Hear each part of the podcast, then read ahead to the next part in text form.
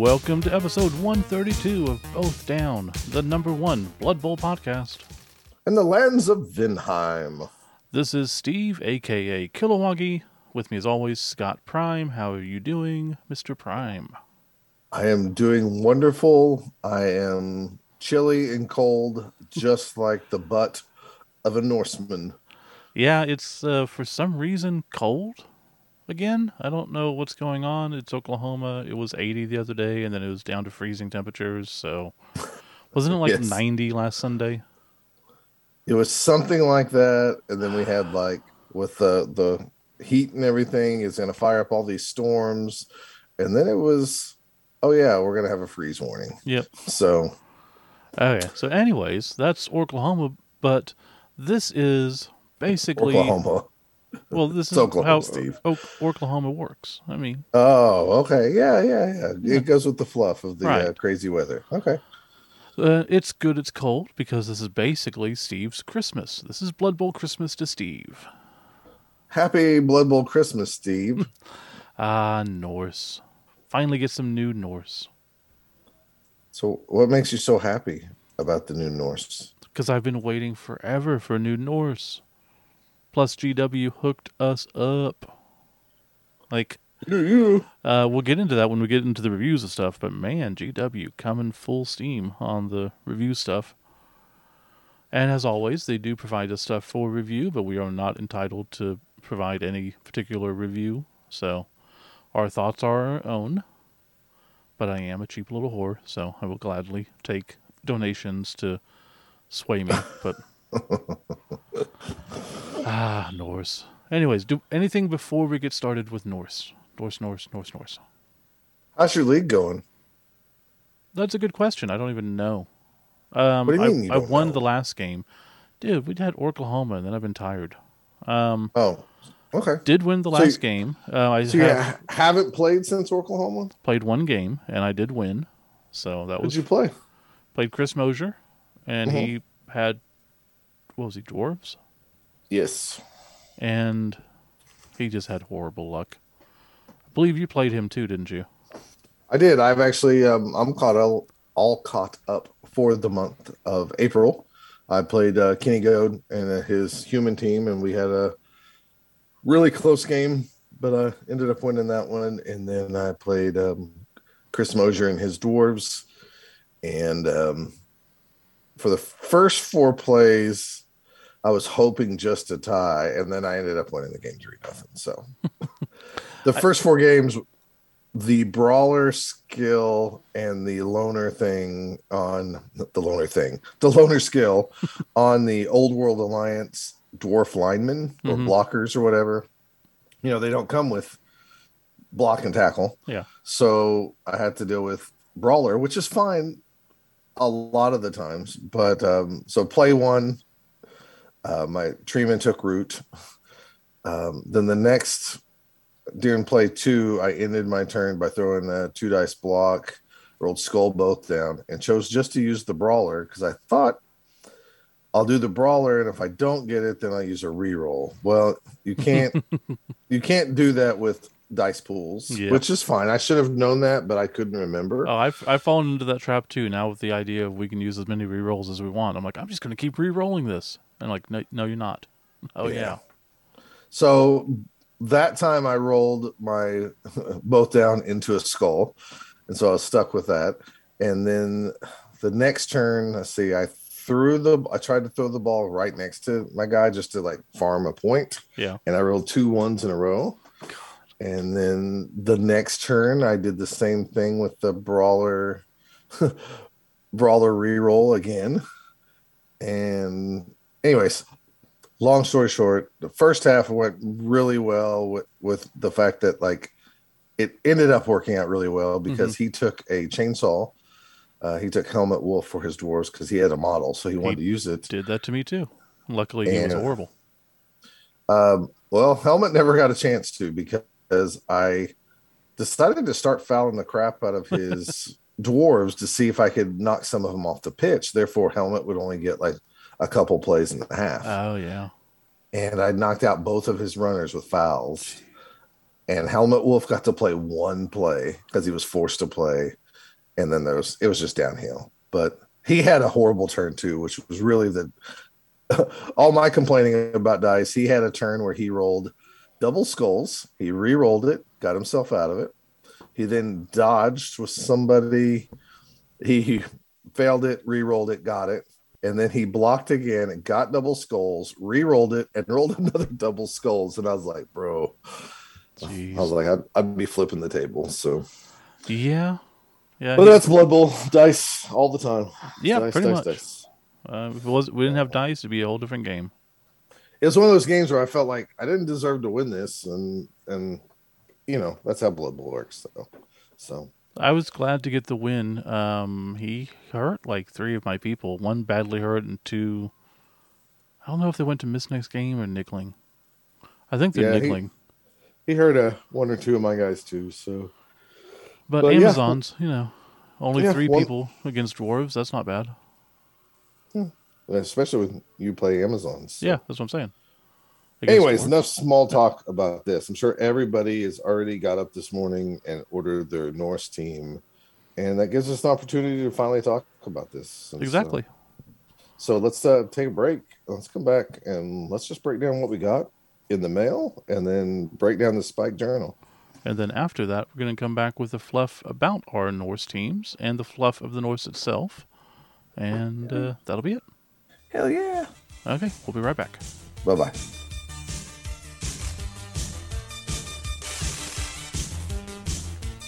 And we're back for the first segment, and we're going to be talking about the brand new, glorious flavor of the month, Norse.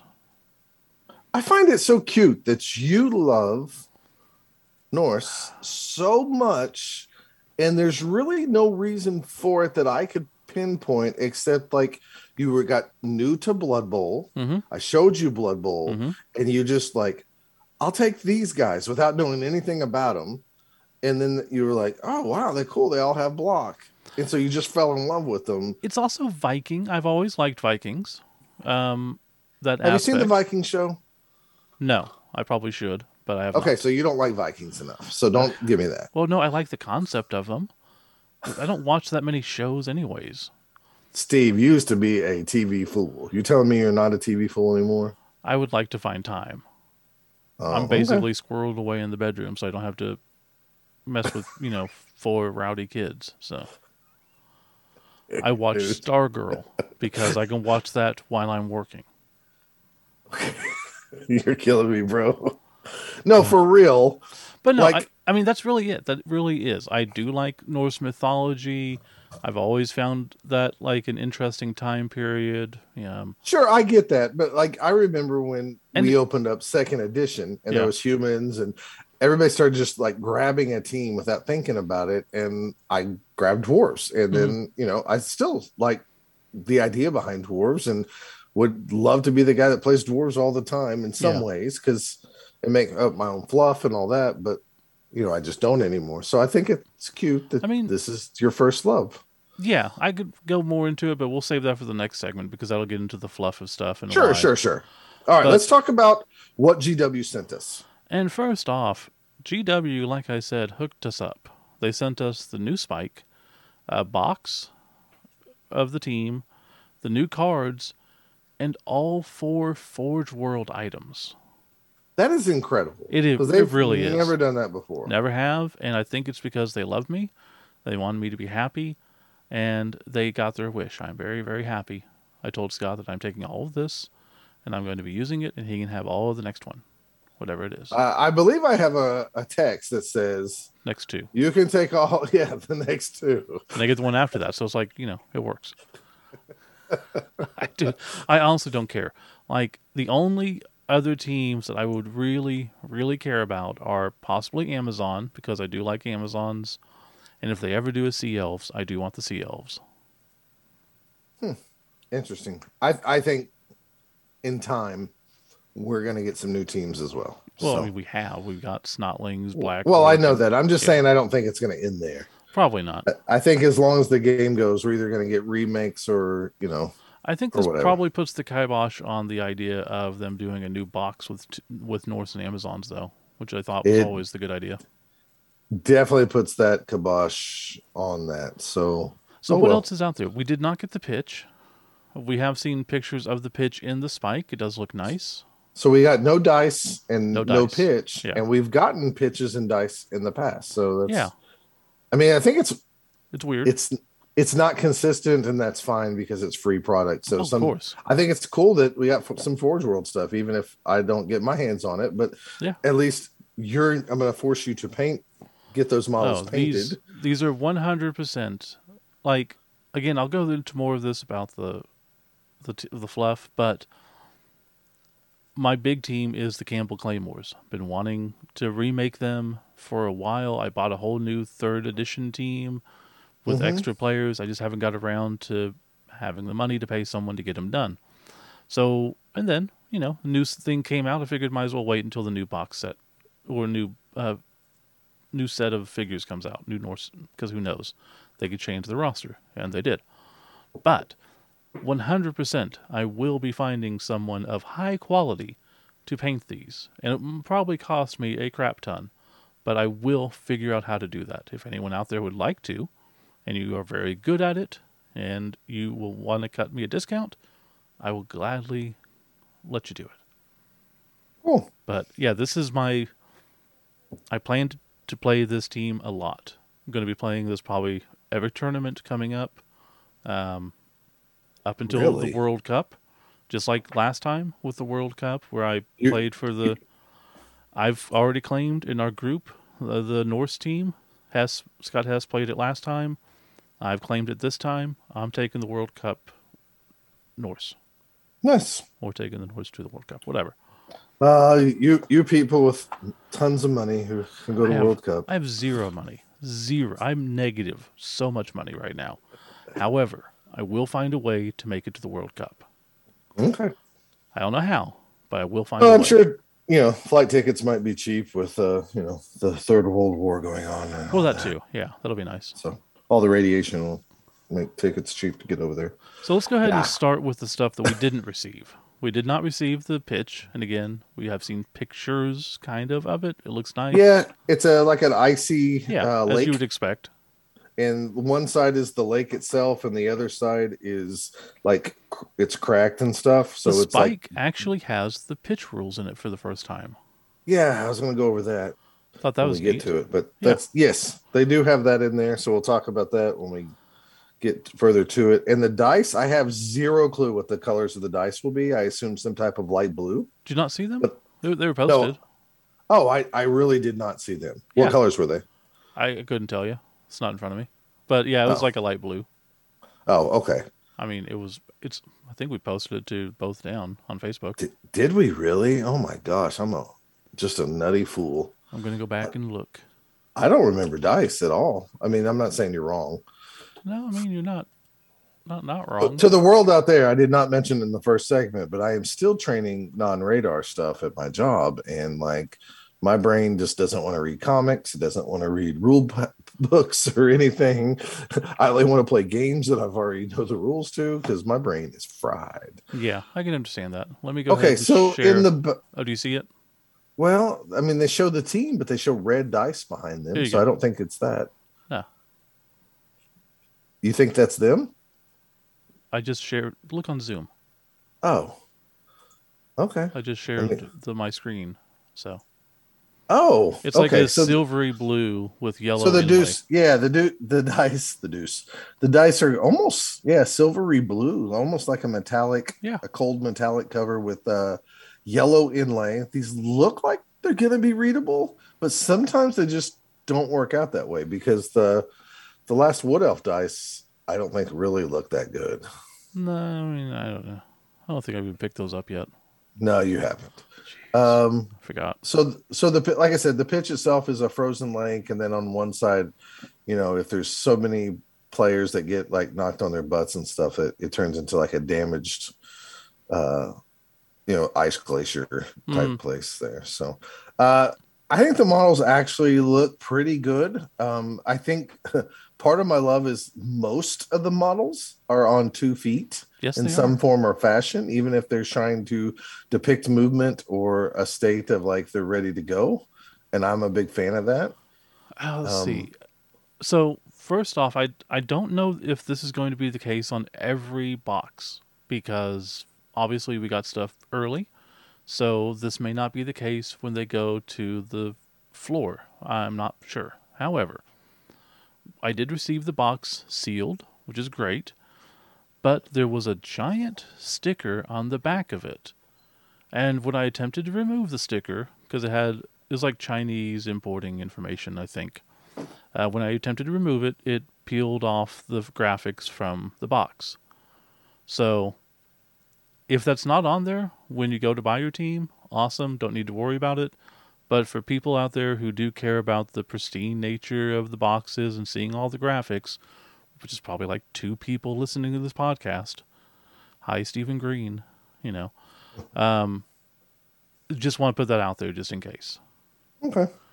Uh, it is very hard to pull off, so use whatever means you need to to try to get it. I wonder off. if they came in like some type of boxes and they s- jam that sticker on like one of them and you just happen to get it. No idea. However, I just want to throw it out there. Uh, the Okay. team itself is a- amazing. I freaking love it. The models are great. Uh, the paint job's amazing, so that probably helps a lot. Uh, the tokens are like the serpent head masts of a ship. Um, it has Mjolnir basically as a ball. hmm we got freaking cool people with horns on helmets and wolf pelts and on the shoulders and beer mugs and beer barrels and pigs. The boar is an actual positional. If you're not familiar with that, it's Yeah, we'll go over that Yeah. too. What I think is interesting is, you know, in the GW lore, the Norsemen are from obviously up north Mhm. where all the chaos lands and stuff are. So they're closer to the chaos, so some of that chaos blends in, and they even included that in the fluff. And if you look at, I believe it's one of the berserkers, I believe it is, he kind of has a mask that sometimes you see on like Nurgle players and stuff where like where an eye hole would be, there's like three little eye holes. oh yeah, Do you do you see that? Um, I know I'm trying to. I, it's hard for me to point. To, scroll down. It's it's this guy over here that's running with the horns. yeah, He's on one foot. If you look really close, you see like where both of his eye holes are. There's three tiny holes, three tiny holes, which huh, autom- automatically I think of like Nurgle because they have the three circles and stuff like that. yeah, anyways my point was is some of this looks al- almost all of this looks very vikingish and nor- northernish Mhm. but also like to me that's one little tiny element that says hey maybe they've crafted this helmet out of a former weapon or a you know a helmet that some Well- chaotic person has worn as and there's also the other guys with the actual full-on helmets that almost look like a chaos guy, like the guy holding the flagon up. Mhm. so I can definitely sure. see So- that. So to me, it kind of ties into that, and we'll talk about that a little bit more as we break down the spike. Um, But man, so, anyways, I- just I, thought those were some nice touches. And plus, realistically, the team box has everything you need for a team except for a Yeti. It's got two Vikings, two Orfrunners, two Berserkers. Um, He meant Six. two Valkyries, oh yeah, sorry, not Vikings. They're yeah, all Vikings, Valkyries. Steve. Yeah, it's a V, whatever. Uh, six linemen and the two pigs.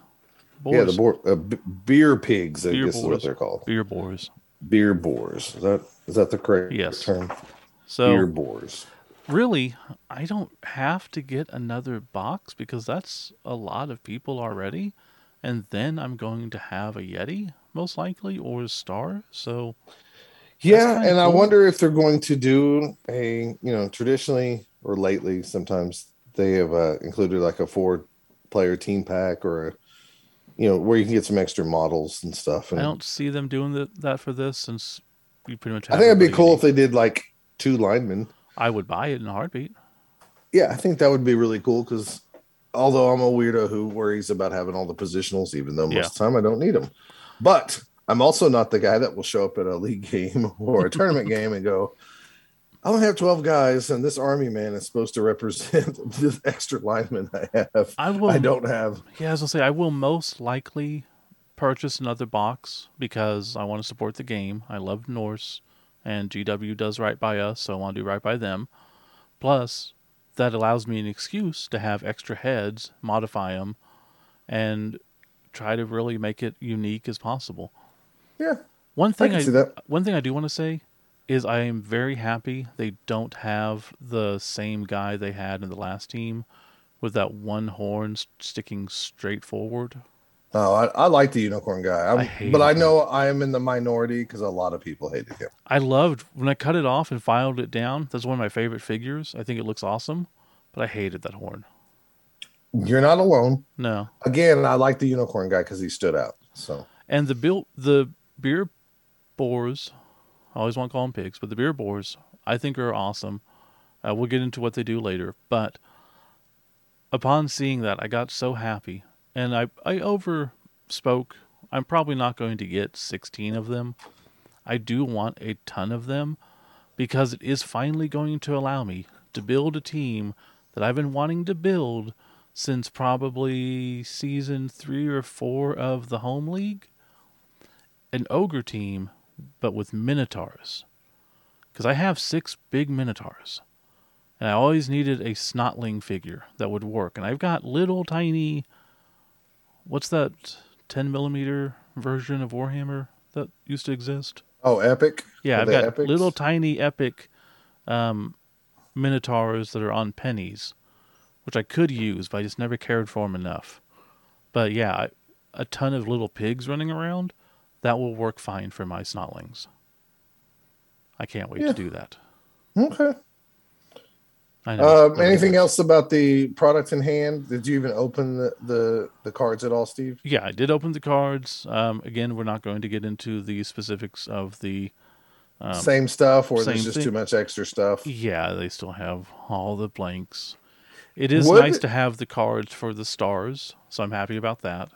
Okay. That'll help. Would Would you have bought these cards if GW wouldn't have sent them to us?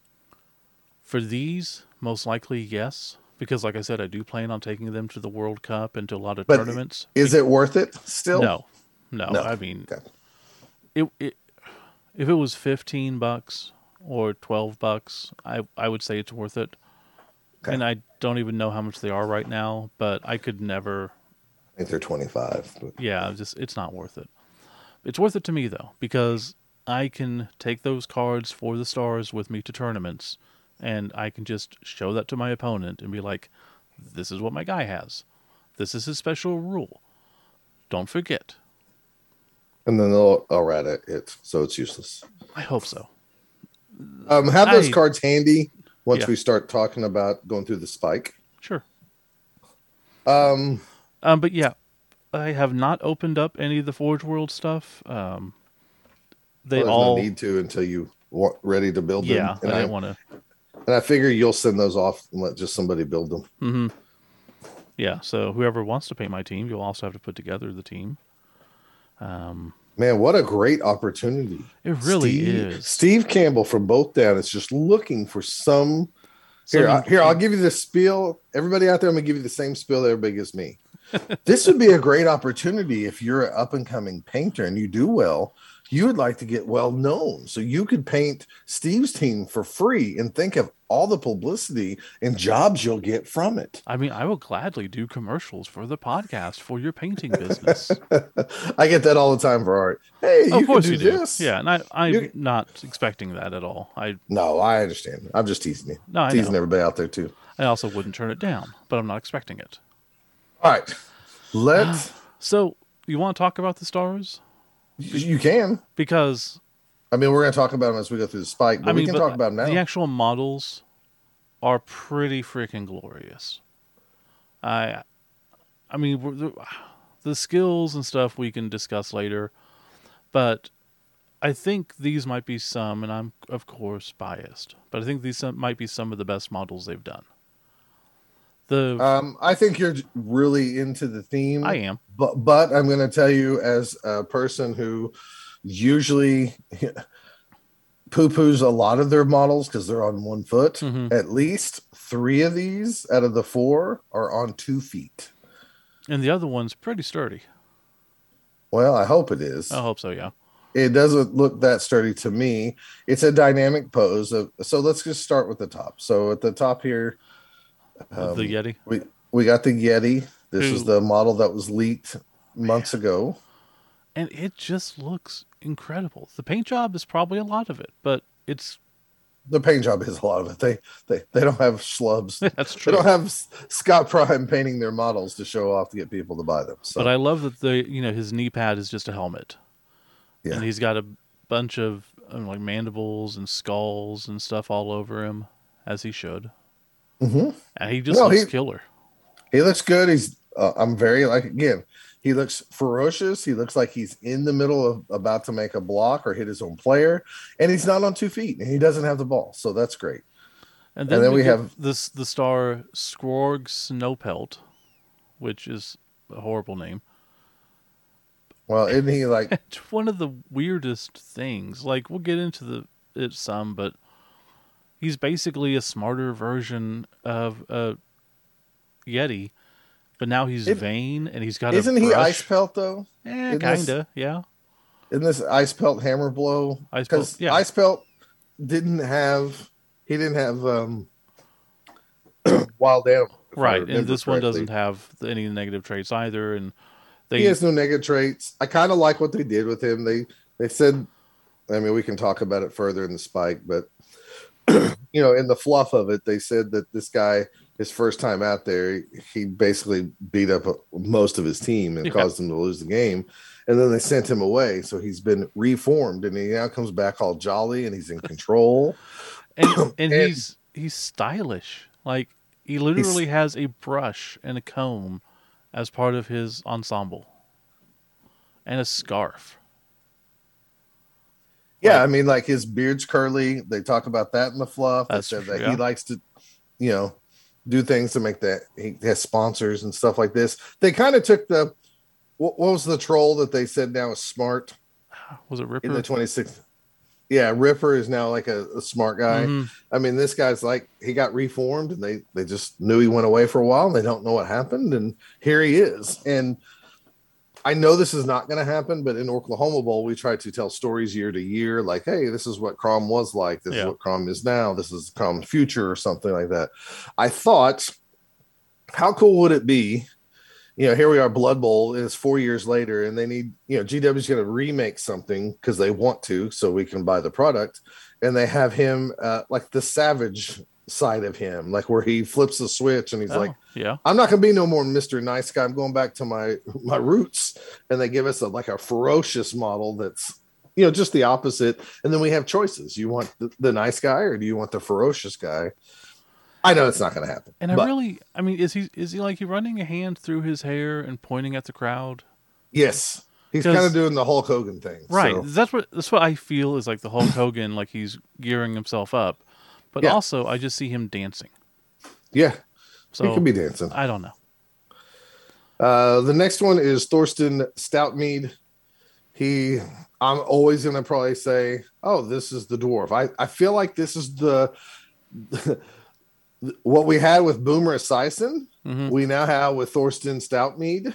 Yeah. And honestly, I still, I think it's just because I thought he was a dwarf to begin with. Yeah. And I thought this guy would play on dwarf teams and Norse teams, just like Boomer.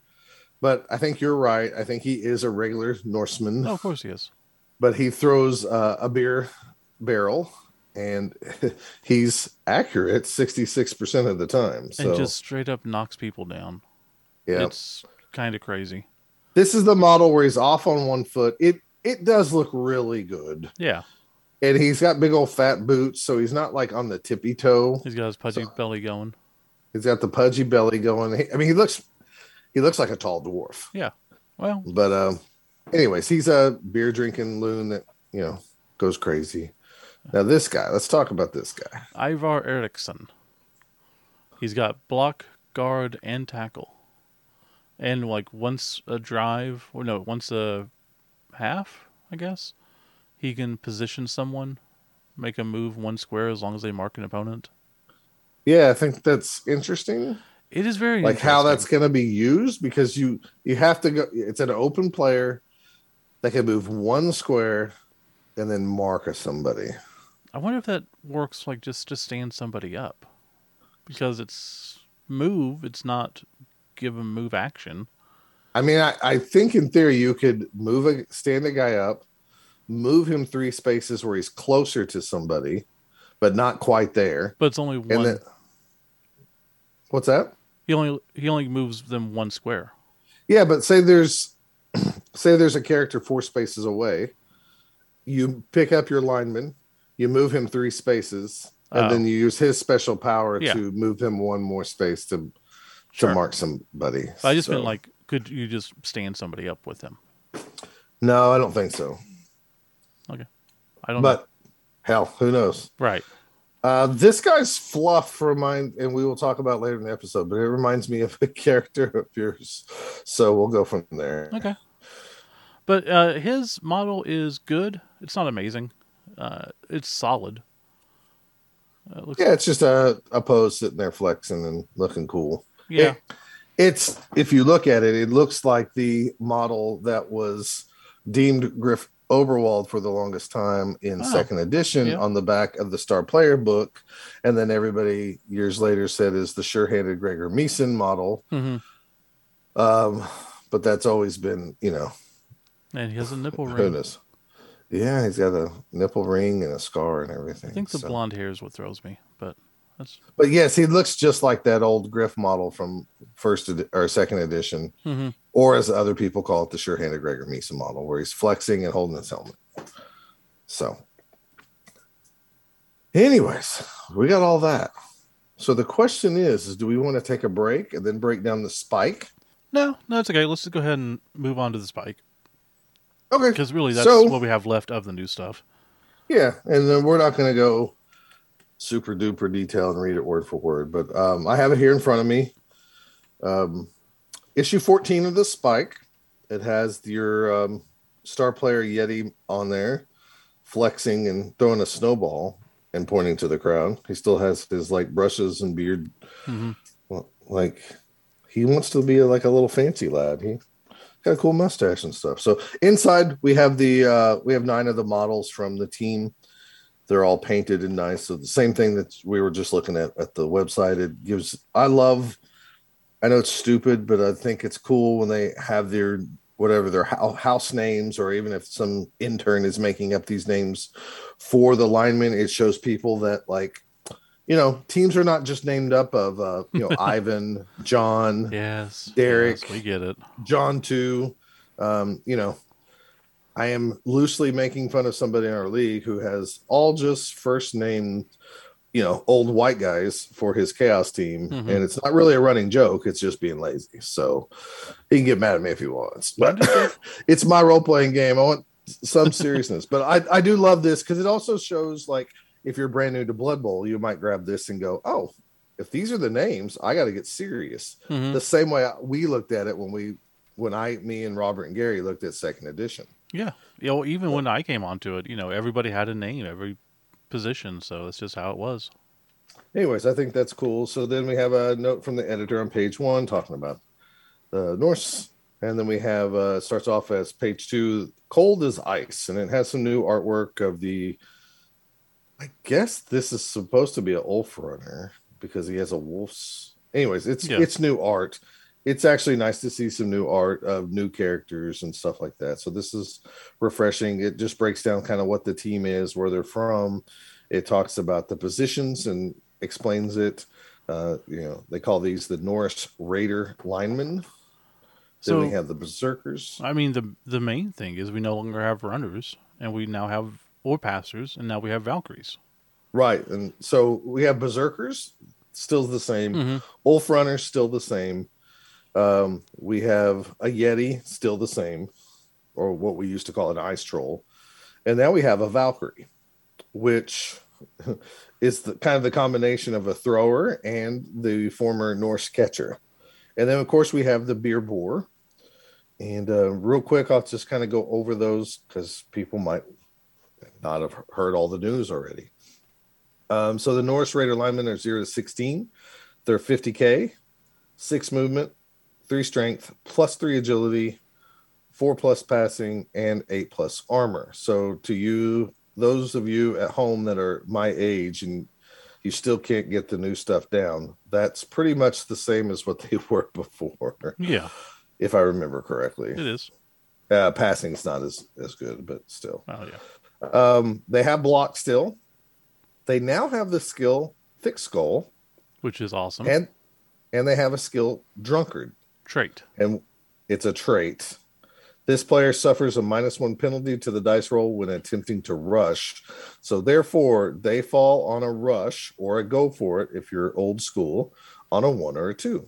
They only Which- have uh, primary access to uh, general skills, and everything else is secondary. Which I will gladly, gladly take that to get thick skull on everybody. Because So- for the most part, um, if you're going for it or rushing, you're probably not smartly playing your team. Because that's risking a dice roll. All your best players are not going to be doing that too often. And I've even noticed myself, the less I do that, the better I tend to play. Because you're not rolling dice for no reason. Now it's even going to be less incentive to do so. But yeah, that thick skull with a eight plus on the armor, that's a big deal. Yeah, I'm. In some ways, I thought this would be a great opportunity for them to use the brawler skill, which Yeah. I, in my brain, I liked better for the drunkard and the thick skull skill. Well, it's Theme wise, to me, it just felt more right because these are a bunch of drunks Yeah. and not skilled blockers. But but they that's can, fine. It is the- what it is. in the fluff they can take a hit. That's wh- what block. Brawler is I- more about you know making sure you don't take yourself down. I got you. I, I I get it. I'm fine with it. I was just thinking it'd be an opportunity to really change them up, and Yeah. instead they decided to change positionals, so all your old models were obsolete. Anyways, let's go through. I'm going to skip over the beer boars because we'll come back to them. Uh, we have Norse Berserkers. They're 90k, six, three, three plus, five plus, eight plus. So pretty much the same as before. They have a block, frenzy, jump up. Um, primary skills are general and strength, and then uh, they have agility and passing as secondary. Wolf runners, they're 105k, six, four, four plus. They have no passing skill, nine plus. They have Yeah. frenzy, so they're pretty much the same too. Yep. Um, I still disagree that characters should have no passing skill. I think everybody, the game is hard enough. They should at least have six plus Yeah, on every character. Otherwise, you lose out on really dynamic. You know, this is the only shot I have. I'm just going to try it, and you're Yeah. never going to get those big long bombs anymore from a Wolf runner picking it up in traffic and then throwing it a long bomb. Anyways, they have primary for primary. They have general and strength, and then secondary just agility, no passing. We have the Yeti 140. He's five movement, five strength, four plus, no passing skill at all. And then he has armor is nine plus, claws, disturbing presence, frenzy, loner plus four, and then unchanneled fury. So those are the positions that we are used to. Thoughts? No big deal. no, I mean, yeah, mostly the same stuff. Okay. Uh, they're allowed to get apothecary. They're allowed to get rerolls at 60k. Was that what it was before? I think they were fifty before, but I could, My could brain says that too, but yeah, I think I keep confusing them with humans, to be honest. So, yeah. So either way, um, sixty is still fine. so we've lost the Norse thrower and what was called the runner or Yeah. the catcher. We now have a Valkyrie. It's 95k. It is seven movement, three strength, three plus to pick up, or uh, edge. Uh, passing skill is three plus, and then armor is eight plus. So therefore, they just combine the positionals, and their skills are they come with four skills: catch, dauntless, pass, strip ball. I love them, and they're female. It's like canonically female. Both Yep. models are female, so you can still make a male model if you have your runners or passers from the old one, they Sure. work perfectly. There's no problem with that. Um, having strip ball, I've seen people on our Facebook page comment like, you know, it doesn't really matter in a tournament because if a three strength person's getting a dice hit on the ball carrier, then the other team's not playing well. Well, I've played plenty of people who don't play well, so it is nice having that skill built in. Yeah, And- I mean, like it's not a skill I would pay for to go into a tournament, but if it was free, you just never know because how many games, you know, you do get tackled or you Yeah. have to do something there. And with that Dauntless, I mean, if I've pl- how many games have you played where like a strength four or five guy just randomly gets the ball, or if 6 Mm-hmm. You know, the tree's gotten the ball before, and it just sits there and doesn't do anything with it. It's hard as heck to knock him down. But with Dauntless, I've got a chance to just one die that guy and just take the ball away. Well, you never know if Griff's going to have the ball. Yeah, or, especially or nowadays. Going to have the ball. Yeah. Uh, for their primary skills, they get agility, general, and passing, and then their secondary is strength. Yeah. Um, so it's a neat way to. We'll talk about this here in a second. Work in the fluff of the Valkyries, and add some females to the Norse team mm-hmm. as well. Um, then we have the beer boars. These are a zero to two positional. They're only 20K. They are basically Norse uh, with a special skill. They have uh, five movement, one strength, three plus on agility, no passing skill, and they are six plus on armor. They have dodge, no hands, stunty, titchy, and then a new trait called pick me up. So if you haven't seen this or you're sleeping under a rock these are little pig models with like a barrel of beer on their back. The pick me up trait is at the end of the opposing team's turn.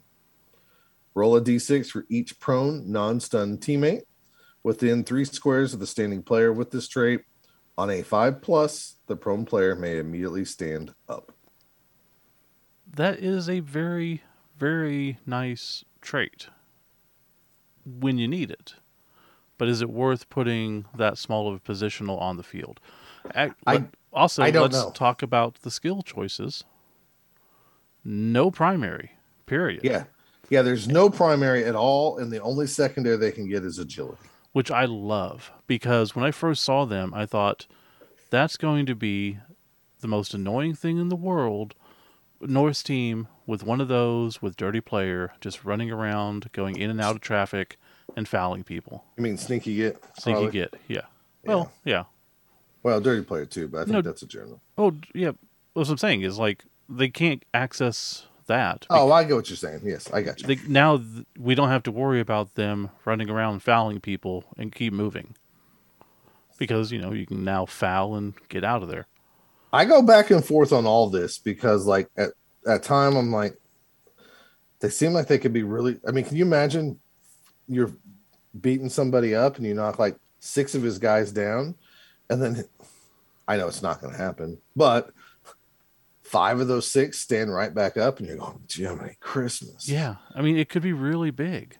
But And- I go back and forth. I think sometimes it's overpowered now that they have um, thick skull in Oh. addition. There's no jump up on the berserkers anymore, is there? Uh, berserkers have jump up. They yeah. do. Okay. Yeah. Did jump up skill change? Um, I don't.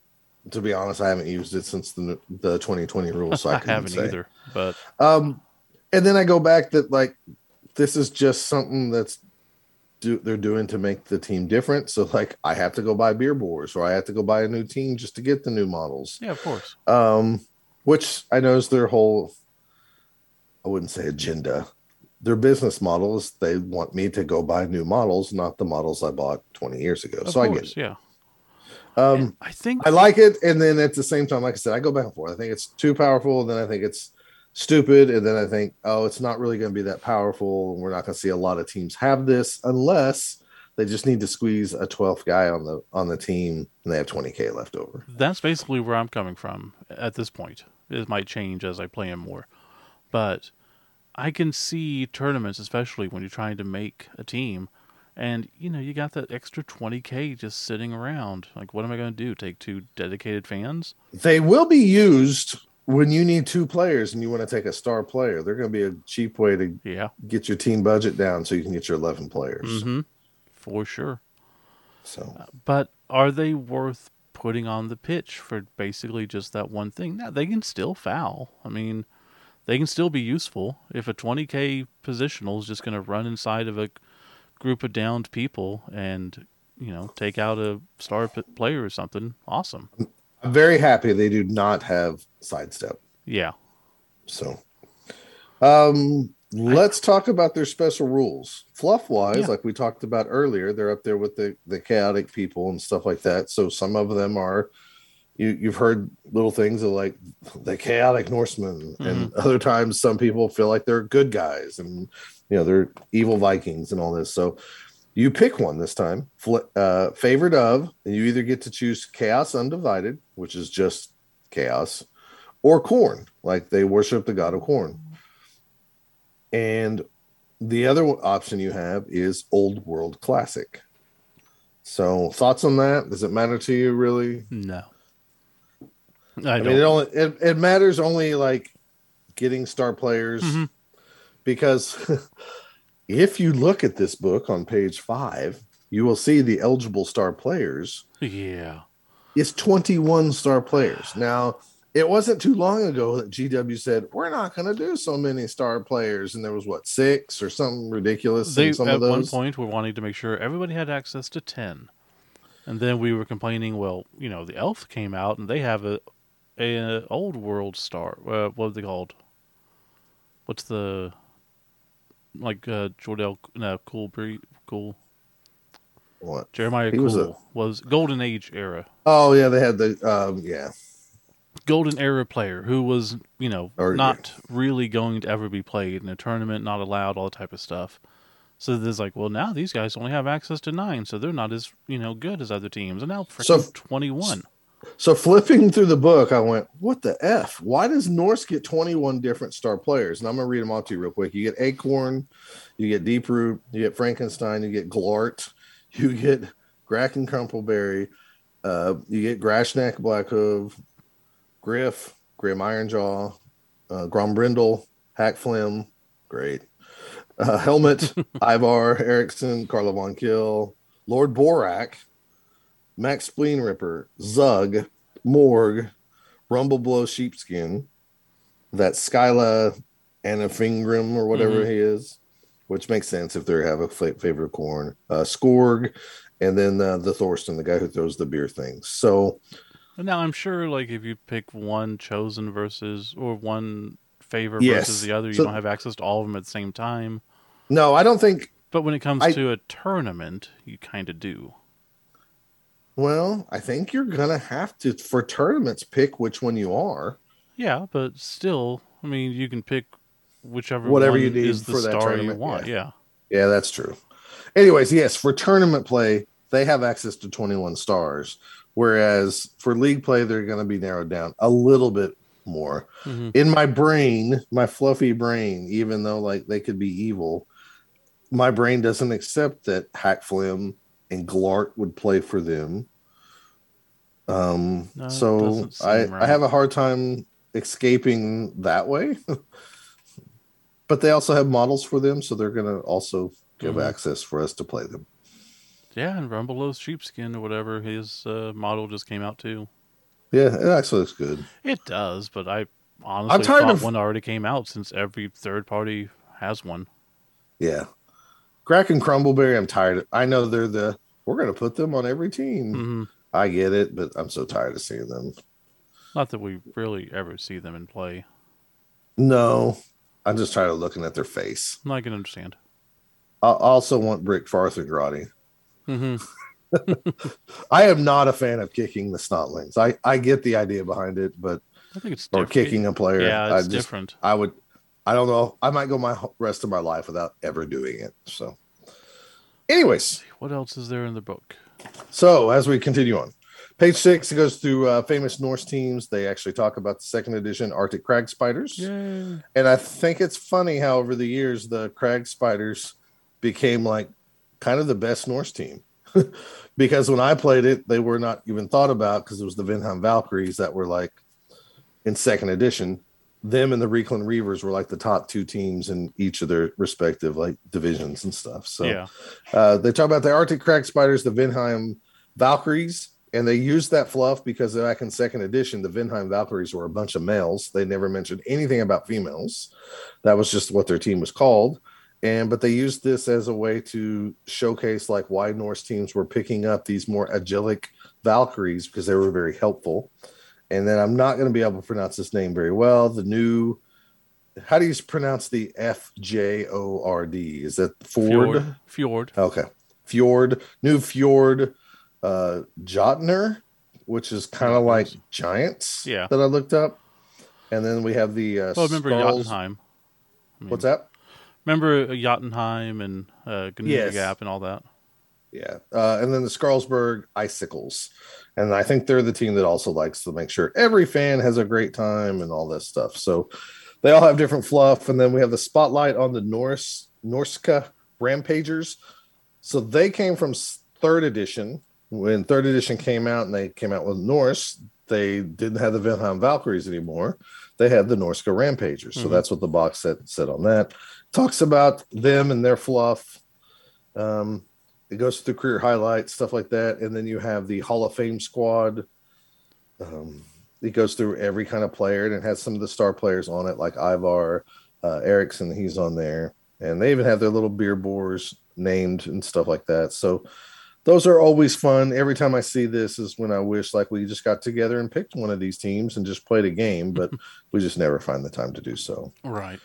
Uh, they have a special rule: the raiding party once per drive. Whenever Ivar begins his activation, he may choose one open player on his team within five squares.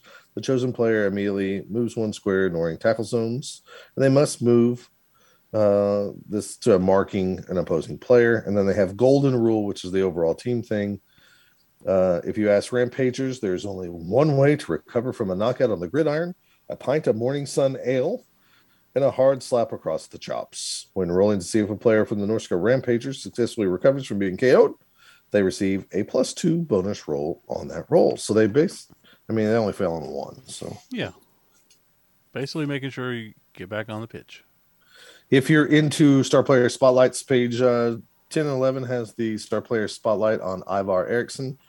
Talks about how, like, he was playing, he was this uh, young guy that comes up and then he just basically takes over and tells, gets everybody's butt in gear and they start listening to him. Mm-hmm. just kind of fights the team captain and takes over.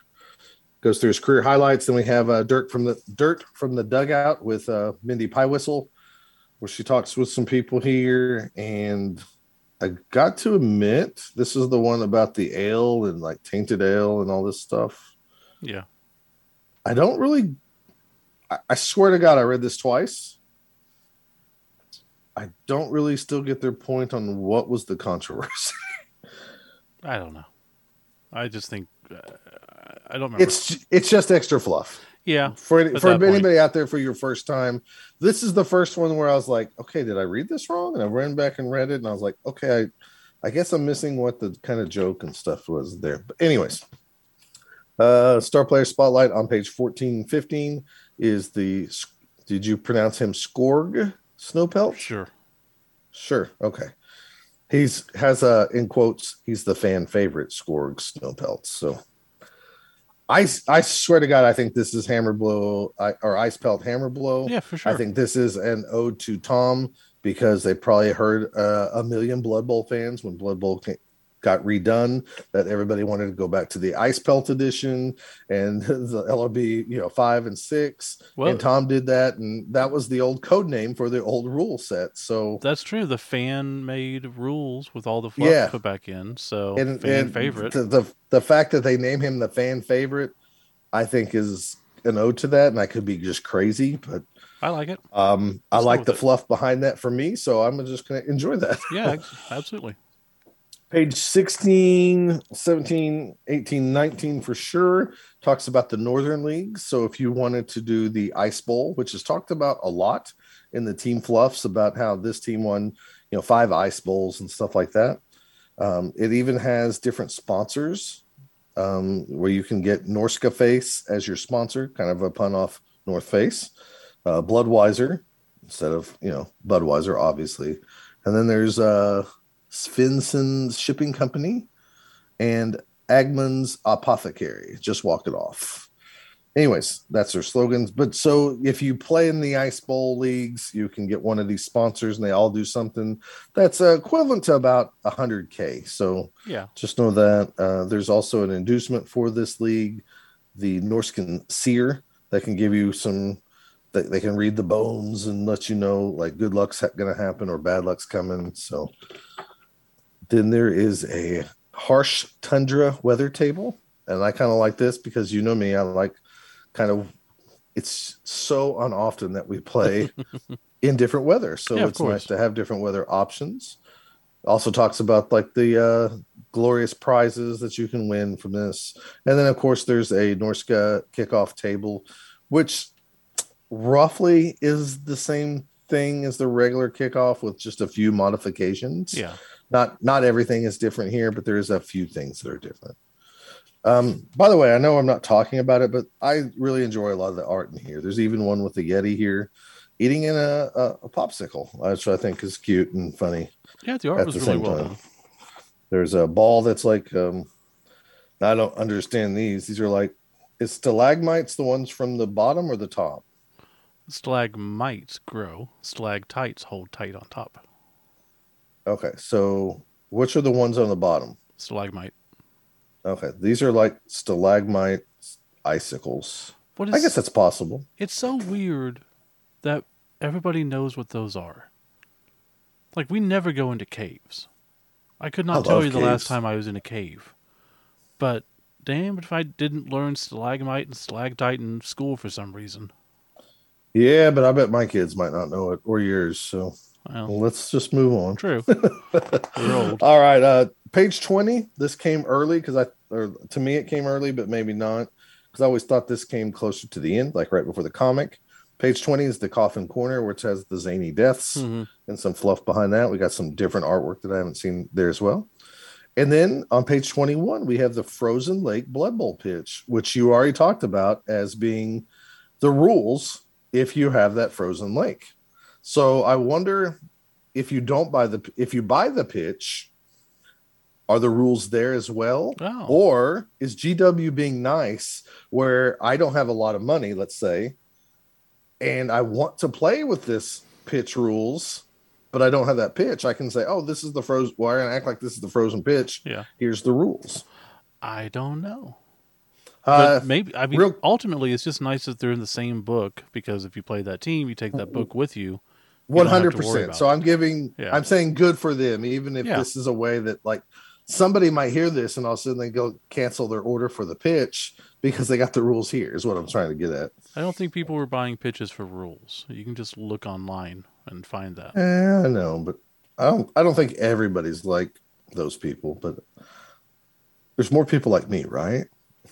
I mean, I'm not for I'm not saying just steal IP and content Bro, and stuff, but I- I it's know, a I- rules to a pitch. It's not I I get a lot of pet peeves for people who like, can I get the rules for free? And No. like, get out of here. I mean, that's why we don't talk about the, the cards and stuff. You want that? You gotta buy the the pack. But the rules for the pitch, eh, whatever. All right, so this is a frozen lake. There's a frozen surface. You slide around. We've seen this, I think, rule somewhere else before. I could be wrong on that. I think but we've mentioned about trying it before, and There is a ever fr- did. there is a fragmented surface. All the players of hitting the deck have caused a chain reaction of cracks and fissures. The players going to need to keep their balance to ensure that they don't fall over an uneven surface. Players suffer an additional minus one modifier on agility tests when they attempt to dodge, leap, jump, or land after being thrown. So, anyways, It's annoying. I think that only happens if like X amount of people are like still on the ground. It's it's in here. I can't remember it though. I would have liked to seen, seen people fall through the ice, but that's just me. Uh, additionally, at the end of each drive, before removing any models, count up the total number of prone players on the pitch. If the total is, for both teams is five or more, flip the board over on the fragmented surface side. That's what it does. Yeah. Uh, page 22 is chat with a wrap. Same little kind of fluffy stuff there. Then we have Norse balls. which is also nice that they're including this in here, which they have in the past too. So we have the Hammer of Legend ball, basically Mjolnir, and then the Runestone ball, which both of those balls were are the balls that come with the team um, with the models. Mhm. So they have a nice little picture of the Ulf Runner, uh, kind of being dog-like, you know, because he's was it Lanthrocope? Uh, I can't say that word. Lycanthropy. But yeah, still, I'm not gonna try it. That's good. Uh, page 24 is the pro playbook, the Norskin way. And then it again breaks down kind of what the players do. mm-hmm. How to set them up, how to So this them is up. this is not a problem, but this is like you see this if you read this thing from front to back, especially in one sitting, you're going to notice that a lot of times these Spike magazines say the same thing maybe two or three times, hmm which which I get because I would Scott explain in a different way what a Norse Raider does, you know. Yeah, you have to. whatever. So you kind of got to do that anyway. So it, it breaks down all the positionals, tells them like what they're good at, what they're not good at. On that page, uh, page 26 keeps going. It gives you a couple of suggestions for starting rosters. I thought that was cool. And I, I think that's a, I think that's always good. What's that? those teams are very solid for the money. Yeah, I mean it's kind of a question of do I want this? Do I want to go this route and save it for Yeti, or do I want to go this route and you know pick up the rest of the players? Yeah. It has the team development uh, page where I think this is good too because you never know if there's a new person playing, hmm and this just says like, hey, if you got a if you got a Norse berserker, what's the primary skill that I should go for first? And this says, hey, take guard or mighty blow, and it goes for on and on and on with each positional. And So I think as that's always, if good. you're new to the game and are not familiar with how the rules work, just take random every single time. just live that life. I Lean know. into I it. think you, I think you got suggestions here. All right, so let's talk about this next page. Setups. Page 28, 29 is all about setups. We've seen this in the past in Spike magazines where they tell you what you want to do on offense and what you want to do on defense, and then in conclusion. So, Mhm. this is, I think, very needed and at the same time, probably the most useless thing for like me or you because Mhm. I don't know if I've once ever read something here and changed the way I played. Now maybe I should because I know they get real coaches to kind of write these. Um so my biggest problem is is often we find errors in this. And once again, I've read these two pages twice thinking I missed something and maybe I still did.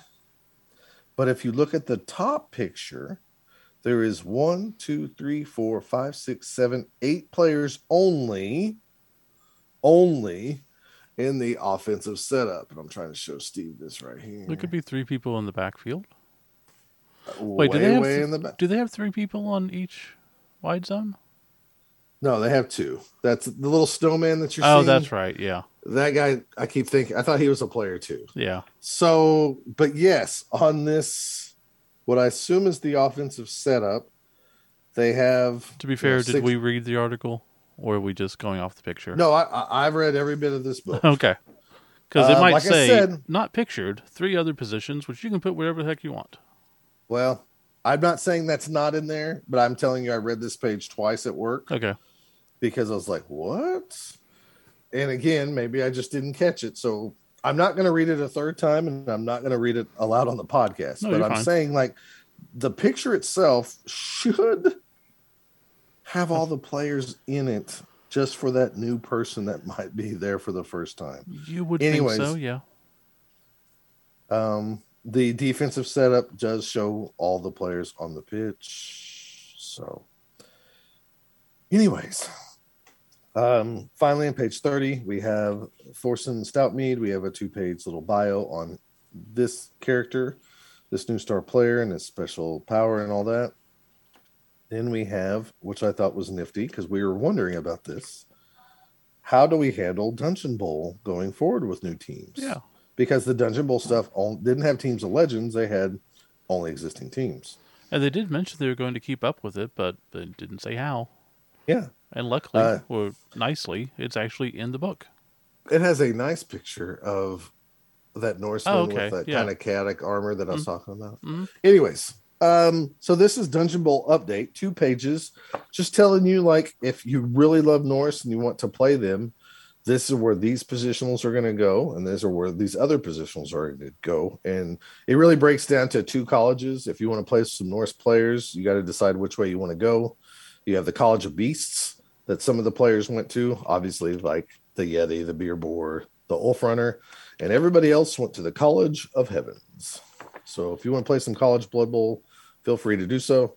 Then we have three pages of Mighty Blow, which is the little, you know, comic done by Christian Swager and Nick Kime. hmm Um, this one was just okay. Yeah, it's not the best work. Um, and that's no knock on anybody. Just feels maybe like it was rushed a, just a little bit. Although, to be fair, they have three pages. You can't tell a big story with three pages. No. So, anyways, it was it was fine. It was enjoyable. I really wonder if it would change. I and I thought this forever. That you know how they do the textured paper and the Mhm. and the yellow and stuff. I wonder how that would look if it was just all pure white. But maybe maybe people like it this way still. It's interesting. I don't have a problem with it. Overall, it's just the story. It's it's grown I mean, on me. Yeah, You know, it's grown on me. But like you said, yeah, you got three pages. You can't tell anything in depth. It's basically, we know drink, we know do well. We drink, we do well. There you go. Yeah, in, in the past they used to try to tell a story from Bob Bifford, and he's talking like the opening panel says. Here's Bob Bifford here reminiscing about Norskins, but before it always was like Bob Bifford playing with the halflings or against the halflings. Or The first time I played against them, uh, blah blah Yeah. blah. Uh, the last page in the the back cover is more of the models painted, and we have every model in here showcased except for Stoutmead. Hmm. So he's the one star player that did not make the cut. So overall, for all the new stuff, I mean, obviously, I'm a fan. I think Yeah, they did great on the the modeling, the players, the change to the roster. I'm okay with. Like I said, I like the linemen better. Um, I like the Valkyries a lot. I think they're cool. They're very different. The beer pour, beer boars. I'd rather they were not a positional and just an inducement, but I could see them be ha- being handy. We'll find out, right? Yeah, I think my main problem is just the stars seem really good, and I kind of worry. Although they're probably not the greatest, it's still once a half or whatever for those abilities or drive. But um, Well, I have Warhammer guys at the comic store who say constantly they power I- creep. you know, you they gotta say that they say that all the new star players are always going to all be broken because they want you to buy the models. of course. Yep. They said that's what's ruined Warhammer. And I can see it. this. Like, I mean, I would be glad if they got rid of the special abilities, period, and just had them go on what they have. Yeah, I can Um, see that. But I'm super jazzed. I am annoyed, but I'm annoyed that everyone's just, it's the new flavor of the month. Everyone's jonesing for them. They're loving Oh, them. Oh, bro. And For somebody like you who's Yeah. waited for this, everybody else is going to jump on this. And you're going to be like, you're going to be grumpy like me. Like, you don't really like them. You just like them because they're brand new. Get I'm, I'm going to have them at the World Cup, and there's going to be like 45 people with them. Like, Dude. oh, look, I this is my The- first team I ever played. It's amazing. It's awesome. The next like three tournaments we're going to go to, we're going to see a plethora Oh, of yeah. Norse teams. And then we're going to name the team that's the, uh, you know, rock to their paper. Mhm. or, or, or paper to the rock of Norse. You know, is it is it um Lizardman? Because the other coaches will bet a game and go, I'm taking Lizardman with Griff because I can, or whatever. Got to battle the the high strength. Yeah. I do like that they still have the wildness. They still got a bunch of frenzy. They still got you know the high strength and all that fun stuff. Um, they didn't change the team horribly much, to my opinion. So I'm I'm still very excited for it. No, I I agree with all that. So I think uh, overall this is a good release. It should get some excitement into Blood Bowl itself. And um, you know, Yeah. I just know we're going to see a lot of Norse teams now all of a sudden. Yes, we are. So- I'm gonna say this. I was gonna say save this for later. And I don't want to act like I'm telling you not to go buy Kickstarter teams or this and that. You buy exactly what you want. But I promise you, there's been somebody out there that just got a Norse team like three months ago Mhm. and paid a lot of money to get them painted. And they're like, ah. And then they changed it on them Yeah, but if an Amazon team's coming out, I'm telling you right now, I don't have any source of this at all, but I think vampires will change some. Yeah. I think uh, Amazons will change some. I think all five teams that, that we haven't got yet that are still in the Legends area teams are slightly going to change just so the old guys buy the team, or we need to go buy more models to, you know, I don't know. buy a But like this team, did it change? It added one positional. But realistically, you could use either your throwers or your runners for that position. you 100 You just have to buy can, so- pigs. If you play pigs, you buy a pig. That's it. That's the only difference. I I know. I'm just telling you. I know. I, I don't think the Amazons Amazons Not might everybody's like unicorn. me and you that will buy things that we want Yeah. for pleasure. Like they, for every guy that I get mad at that says they don't want to buy a rule book, there's one out of those guys who are not just cheap. They just they're too busy feeding their family. You know? And they really do need a PDF because they just can't afford a fifty dollar book. Oh, of course. Yeah. Um, so I'm just saying, be careful. is all I'm saying. Fair enough. Anyways, Okay. Uh, speaking of Norse, we will be back the next segment with the history of them and fluff. uh, more of the fluff than the history because I'm not prepared for the fluff. Yeah. Yeah. The history. yeah. Very, whatever. Very true. Okay. We're not prepared. We're both down.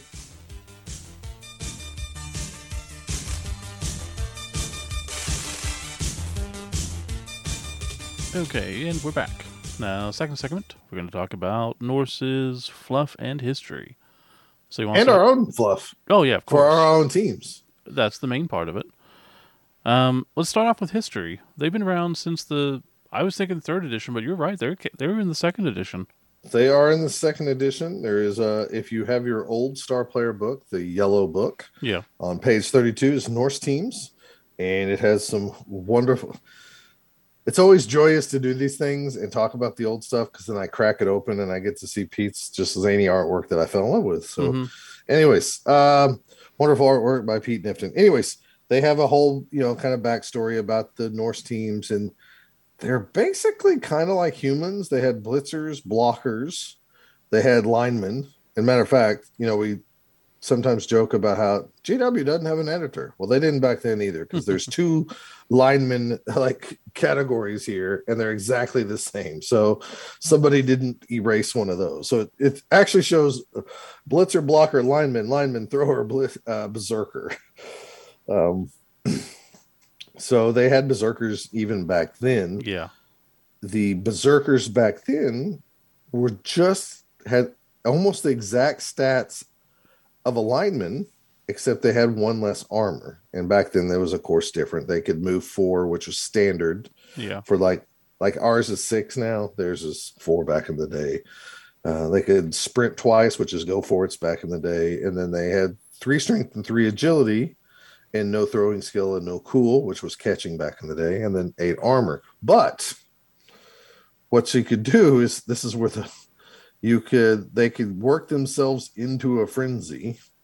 Once per game each berserker may go berserk as long as the player does nothing else for the whole turn and is not in any opponent's tackle zones. Note down on a piece of that the player has gone berserk on a piece of paper or replace the player playing piece with a berserker model from the citadel miniatures range. Berserk players use the special berserker characteristics as stated below four movement they could still go for it twice now they have five strength two agility they cannot throw the ball they cannot catch the ball and they have 10 armor Yeah.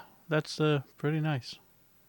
So, um, anyways, it talks about some other things how berserkers cannot hold the ball, and they had some racial dislikes and animosities, like towards elves and goblinoid races and dark elves. Yeah. Anyways, they were back in second edition.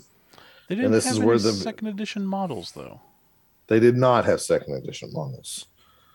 So which I guess isn't unusual. There's no werewolf models, but well, sort of. yeah, so Norse have been around since you know second edition, so they're over thirty years old Yeah, in the Blood Bowl world of Blood Bowl existing. and to me, they came into prominence, in my opinion, in third edition. They got the Norsca Rampagers, the team, the box set. Um, they all came with block, which was new with the block dice and all that type of stuff. Yeah, they were just uh, you know, people say they're cookie cut because they're Mhm. all exactly the same.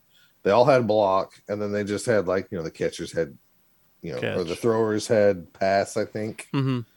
And the catchers had sure hands and- catch, and runners Yeah, had yeah. So whatever. But yeah, um, and then obviously the new edition and new rules.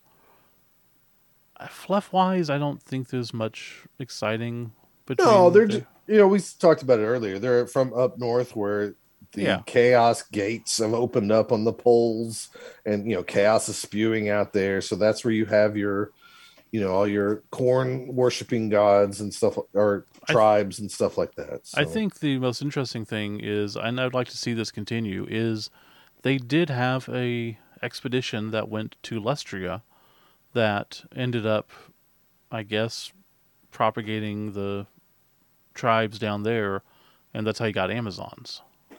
Yes, Because I think it was, was- the Valkyries that went down there or something. I can't remember exactly what it was. We should have looked into this, but uh, there was something in the old, I believe, Warhammer fluff about that. Like it's the basically the Vikings that went and settled there, Yeah. and that's why you have some human colonies and stuff down in Lustria. mhm. and you know i i play into that um with my homemade yeah. norse team itself and we'll get into that here in a second i i think Actually, your team is Just go ahead and start with that because okay your team actually is a cross, not cross team, but a dual team, right? yeah in, a lot of ways so so the models i use for my norse team are the third edition viking looking models hmm and I also purchased back in the day when Impact Miniatures had the female Vikings. You know, I think those were really made for. I guess they could be used for Amazons or a female Norse team. Right. Um, I, I chose to buy them to use them as my Amazons, and because of the connection and fluff that, like you know, there's tribes of humans on Lustria and stuff that came from the Viking raiders who sailed the seas and all this stuff.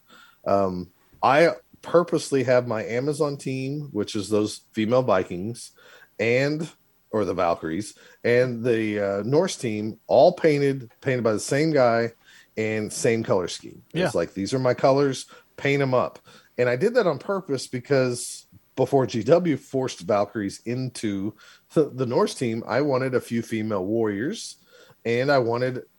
A, you know, somebody has to make the babies, whether we like it or not, and for the Amazon, so they could be male slaves or whatever. So I wanted it's okay to have an Amazon male in at least my world of fluff Yeah. down there. And if I wanted to have a mainly Amazon team, but I wanted to throw in, hey, this one lineman is like the father who brought his daughters to this island or whatever, you know, I could do that or a brother pra- or something. And practically, you know, if you had a special character at a tournament that was a star, or you Yeah. wanted your certain lineman to have a special skill or something, you could just have it be a guy, or conversely, Yeah. on the Norse team, have it be a woman. So yeah, exactly. it is nice when you have that option. So uh, often, well, I say often, when I do do play Norse, sometimes I will like look through my names and go, okay, I want if I have two throwers, I'm going to almost always take one female thrower and Mhm. one male thrower just because I have that option. And same thing with like the blitzers or the berserkers and stuff like that. So I do that quite often. And maybe because I had daughters, I started thinking that way, you know, like it's not just a man's world in the miniatures. But either way, that's how I got there. And so my fluff for my team is the my team is called the Skeggi Blue Storm. They're I can't tell you now, but I I can tell you that stupidly I just didn't come up with something at a whim. I did like lots of little research into like old, you know, Warhammer role playing games or Mhm. like fan sites and stuff like this. And there's like a little tiny island kind of on the northeast side of Lustria that was called Skeggi. And it was supposed to be like controlled completely by the Norse. Yeah. Still, you know, like not the tribes that went over there and then blended in and became the Amazons and stuff, but it was a Norse colony on this little tiny island. So of course they have, you know, it's an island and they have tropical storms and stuff. So I just thought the name Blue Storm sounded cool. And And, you're- uh, Colors are blue and white, so yes, that yes. helps. So yeah, with a little bit of yellow in there. So um, so I went with the Skeggi Blue Storm for my Norse team, and you know I say even in my fluff that you know we're the we don't mind traveling back home every now and then to visit the relatives, but our home stadium is down in Lustria and stuff like that. So Mhm. my my team is a little bit different than the traditional Norse team, and uh, I even had a, a female Yeti as well as a regular Yeti that I could use um, if I wanted to, you know, change out the sexes or whatever. Mhm. So, um, my team, you know, my experience with the team is, is I've taken them a few times to tournaments um, as the Skeggi Blue Storm, and then I played in our store league one season with them, and man.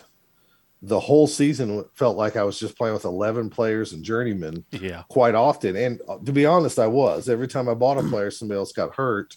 And then uh, I made it to the, I think I finished in the top four. And, anyways, through the playoffs, I made it to the finals, but ended up getting beat in the final of our store league championship.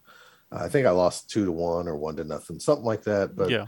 um, they're still pack a punch if you can play them correctly with that seven armor. But People man, do call them getting a, in, they're a glass cannon for sure. they definitely are glass cannon, and I, that whole season was me nothing but to like just saving money and playing with journeymen because like it's like I'm not gonna buy one lineman and then get three more guys hurt, so I'm just gonna keep playing with these journeymen. So Mhm.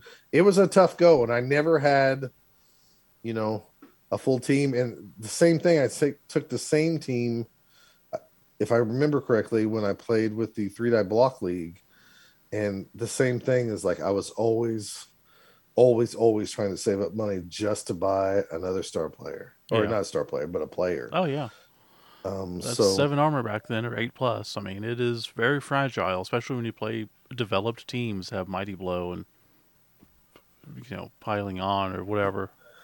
um with that said i have taken and i rarely do this um but occasionally i do steve does it way more than i do he will take oh, i'm going to a tournament i'm going to make a team up for this specific fluff hmm and you just make up something and you know kind of go with it. You know, this for this team, it's their whatever crackle blah blah blah. Yeah. because it's the it's the theme for this.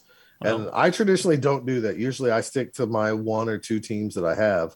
But when I went to Chaos Cup a few years back, I was dying to play the Arctic Crag Spiders because I had the you know boyhood dream of what if, what if, what if, and somehow I get an award or maybe by some luck, you know, only 30 guys show up and I win the Blood Bowl because all the good players are gone. I would love in their little books because that's what they used to do. They used to put the winners of the Chaos Cup in the actual like rule set, and Yeah. they don't do that anymore. But the fantasy of like saying the Arctic Crag Spiders from second edition one Chaos Cup was like a, a jerk off moment to me because it excites me and stuff. It, it, it, it, you know, fuels into the fluff because Yeah. again, if you don't know and you're listening to the first time, and it sounds like I'm repeating myself, but as of even yesterday, somebody told me they listened to us for the first time and they really enjoyed the podcast. When we played second edition, we opened those rule books up, and when it said there was these 40 teams with these team names, that's exactly what we had thought we had to play. We didn't even think one second that we had to make up new teams or anything else. We played a 40 team, 16 game schedule of Blood Bowl for three little boys who divided them all up, and everybody got, you know, 13 teams, and we shared one. it's So- truly a wonder any of you got laid. Uh, we didn't Like I mean, we ever, like just like ever. ever, ever. Yeah, Yeah. Well, you know, Times change, but yeah, that that's a a- special. A, broke a broken clock's right.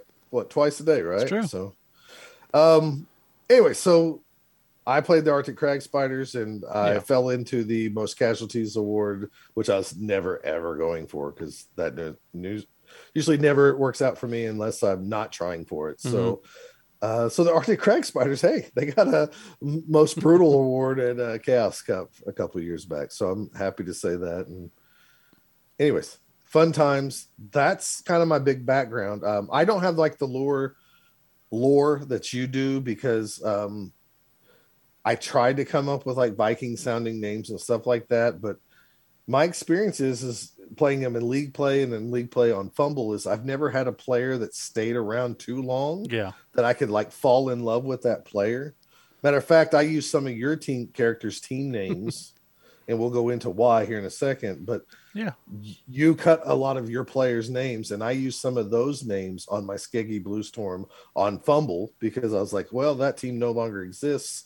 I'm taking those players and using them, and they did actually well. So there was some, you know, cool moments that I could at least fluff wise. But I mean, that fluff Yeah. still kind of came from you. So, Yeah. anyways. As we mentioned before, uh, Norse was my first pick. I don't honestly know why. Like I said, I, I like Viking stuff. I, I think in my head I wanted to play a human team, but not humans, because I was new to the game. You know, I identified with them. I thought they did well. I knew you were taking dwarf, and they had a ton of block. So I think I just went with Norse. I'm like, yeah, it looks like a fun team. They're not as dynamic as a lot of other teams, so I didn't have to learn a lot of different skills. I didn't have to learn you know a lot of different positions. The other team I started at the same time was Chaos. Again, three positions, not a whole lot of skills I have to learn. It's very simple. So I named them the Campbell Claymores because my last name is Campbell, but I spelled it C A M B Y L. It's a common name that I've used like in WoW or in other fantasy types just because it, it looks like a cool name. And I was trying to think of something, you know, they hit hard, uh, something something Scottish because Campbell's Scottish. So that's why I went, why I went with Claymores, big swords from Scottish, you know, era. Wait a second. I thought that was a GI Joe character from like the infantry. Well, a, a military claymore currently is a C4 explosive device that is triggered when someone goes by it. There's there's a GI Joe character if I remember right with a code name Claymore. Yeah, I think it's based on that versus the sword. Yeah, I I know. I'm just teasing. Okay. But yeah, um I went with them and their sister team since they were Norse, you know, they're up in North area and it was the Chaos Wastelands, so I did have Chaos team and they were the Ginnungagap Giants and you know, I named them all different horse names from Norse mythology. And when I put together my team, I was you know, coming up with different Norse names. I enjoy that part. I I like making up names. I like making them sound like different things. And just out of the blue, and came up with the idea of Axe John Jackson, like Action Jackson, the old film. From, I don't even know why. I don't even know if I've ever seen that film, but it's just a cool name, Action Jackson. So I don't know. And um, You probably saw like Jackson or saw that and you thought, oh, that's really cool. I mean, I don't know. I have no idea. It's I remember so as a kid, I long. wanted to see the movie Action Jackson too, but I never did. Right. So it was just never a thing. Like it just existed in the ether. Well, and it's not talked about nowadays. So it must have really been bad if people aren't saying like, oh, you should watch that old movie, Mhm. even though I mean, like Time Bandits is okay, but it's not like we remember it. No. So I'm sure Action Jackson is not that great either. You know So- what movie is as great as you remember it? Ice Pirates. Is it really? I, I to me it is, but your mileage may vary. Clue holds up really well too. Oh, I know why we wanted to see Action Jackson. Huh. Because it had Lando Calrissian in it. That's right. I just looked it up. Okay. It has it has Carl Weathers in it. Yeah. We would not want to watch this at all. Carl but we, Weathers is not Lando Calrissian. That's Billy oh, D. I'm sorry, uh, Creed or whatever his name is, Creed, Apollo okay. Creed. I'm sorry. Yeah, that makes Not more Lando. sense. No, I got you. yes, Apollo Creed because you know we all watched Yeah. the Rocky movies as kids and stuff like that, and back what you did in the 80s is you followed everybody everywhere. And like 80s action movies, they were just ubiquitous. They're everywhere. Do you know there's one there's a Indian Hindi language action thriller film directed by some guy's name I can't pronounce, also called Action Jackson I in did not. 2014. It looks much better than the 1988 version of Okay. Action Jackson. Anyways, um, so I created the team, and this was literally the first time I ever played Blood Bowl, our first home league season, and I'm going through, and my team is doing pretty dang good. I'm doing well. I'm getting the hits. Come to find out, we had magical armor the first couple of seasons. Don't know why. I rarely took injuries at all. And it came to be that Action Jackson turned out to be a star player. You know, he uh, got. We were doing full on random skills back then.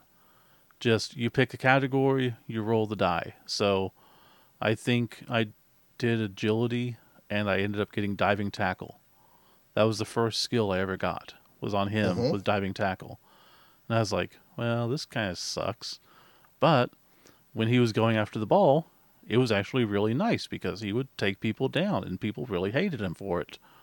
Um, one time, uh, Gary was so excited because he thought he fouled and killed Action Jackson, but he actually killed number That's number two. Number Because you had. Roman numerals on your characters. yeah.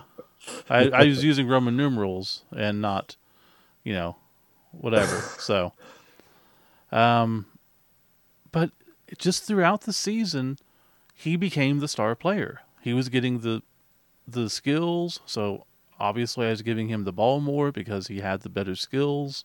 No, Steve was feeding him the ball. Everybody likes He to think I was feeding him the ball. No, he fed him the ball because he eventually got the skill. Uh, he had block and dodge on this guy Yeah. and diving tackle and who knows what else. I can't remember the other skills, I thi- although I have it in front of me. So I Might as well look. But yeah, Uh, and when with these random skills too, like they were truly random. So a Blodge character Okay, was you had. amazing. Yeah, You had now some of these came with it. He was a runner back in the day. yeah, Uh, block, dauntless, diving tackle, catch, dodge, AG plus one, yep, sprint, sure feet. yep. He got to be amazing. But those first, like the first year, I was going to go to the playoffs pretty easily. And then I went up against Sarge the last game of the season, and he, he got pitch invasions three times on me. And this was back when we were playing the rules incorrectly, so he would actually take his Skaven, get under the ball, catch it, and then keep moving during the the pitch invasion. So, um, I didn't make it to the playoffs the first season. Or was that the first round of the playoffs? No, I didn't make the- it at all. That was the first season. That was the first season. You Yeah. did not make it. You had to win win that game to Yeah. go into the playoffs, and you did not. and it was just like this and that just fed into the lore too because it was this crazy game that you know whatever and was it the, the same season where i took down your your Oh yeah, yeah. Okay. You de- demolished all my saurus. You Yeah. killed like two of them. And, again the first season i went up against scott's killer lizard man team and i think i killed two of them strength busted one and strength busted Slibli i didn't hurt a single skink but nope. he got inducements, took Slibli, and I demolished his team. I So- think that was the only loss that team had before Yeah. the playoffs. I think I was seven and one, and you wrecked me. And the whole rest of the season, I had to try to buy saurus again. And again, at that time, we had Sarge writing up every week the Dragonfire Weekly. So the prestige of the team and the character kept growing and getting this mythical status, and it was just fun to follow along. And then the second season came along, and I was just, you know, destroying people, and I ended up winning the the uh, championship. Well, hold on now. What? I'm gonna I'm gonna get. You did. It has been a I'm long sorry. time. I'm sorry. You did win it the second season. Yeah. Uh, in our league, you played the Green Bay Packers, and Green Bay was spelled really elfy. hmm Um, And that's when I Yes. killed uh, Lance Bass. Oh, You killed him the first season. Was it? Oh, that's right. Yeah, Yeah. you so, did that with your chaos team. So the the Norse team does not get that. Oh, okay, that's fair. um, but yes, you came into the next season and you only had one loss, like That was to ties. the Athalorn Avengers, I think. Yeah, I Uh, think you were. Let's see, one, two, three. You had three wins, three ties. I'm sorry, four wins, three ties, and a loss. Yeah, the I loss was to. Kevin's Athalorn Avengers, the Tree Elves. They just had Uh, a bad game. yeah, Yeah, that was James's team at the time. that's right. Four wins, three ties, and one loss is what your record was. You went into the playoffs. You demolished again the Lizardman team of mine, three to nothing. Yeah. And that was the second time you demolished them because the first time you beat them three to one. Um, yes. So the legend of that kept growing too. That we kept saying like, man, these guys have like magical something against these lizard men because they just demolish them. And I don't know if you can see like injuries for the first two season, but Uh, because we kept track of everything. yeah, yeah. I, I- I got it right here. I you did- took a. You did amazing. You only took this is the whole season, eight games, plus two playoff games because we did teams that didn't make the playoffs. They went to the NIT, which was the Necromantic Invitational Tournament. hmm If you don't count those playoff games, you had eight total casualties against you that first season, when in fact you gave everybody else 21. Yeah. I, I I'm sorry, remember taking no, eight. 20, 23, yeah. 23 casualties against everybody. Was- so And was the eight like all linemen or something? Like, they must have been because you didn't lose any main positionals that I No. remember. Um, and really, you know, back then, even a badly hurt was still, you know, a casualty. So just remember oh, that. that's true. Yeah. It's not, well, don't we have records of people killed or cut? Uh, yeah, I can look at that too. This is back when we kept everything in by hand. Yeah. Uh, season one, I have.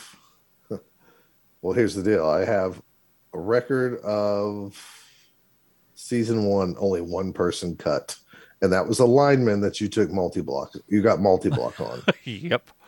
and Yeah. you cut his ass. Yeah. Back then, uh, like I said, true random, not keeping that dude. yeah. That's that is the only record of anybody being cut, retired, or dead. Well, there's one more guy that was dead, but for some reason I didn't put which season that was, so that's possible. But that was another lineman. But yeah. And that's, for Norse, that's crazy. Yeah, And you know, we had it in the rules that when you run won the championship, you had to retire and travel the world. So that team Mhm. was put aside. Played some other teams. Then I decided to bring him back, but I still wanted to play with Action Jackson, and I don't remember how our rebuild rules were working. So this is what happened. Uh, we actually just let you come back, yeah, if I remember correctly. Um, you brought them back in. Uh, you took one, two, three seasons off. You brought them back.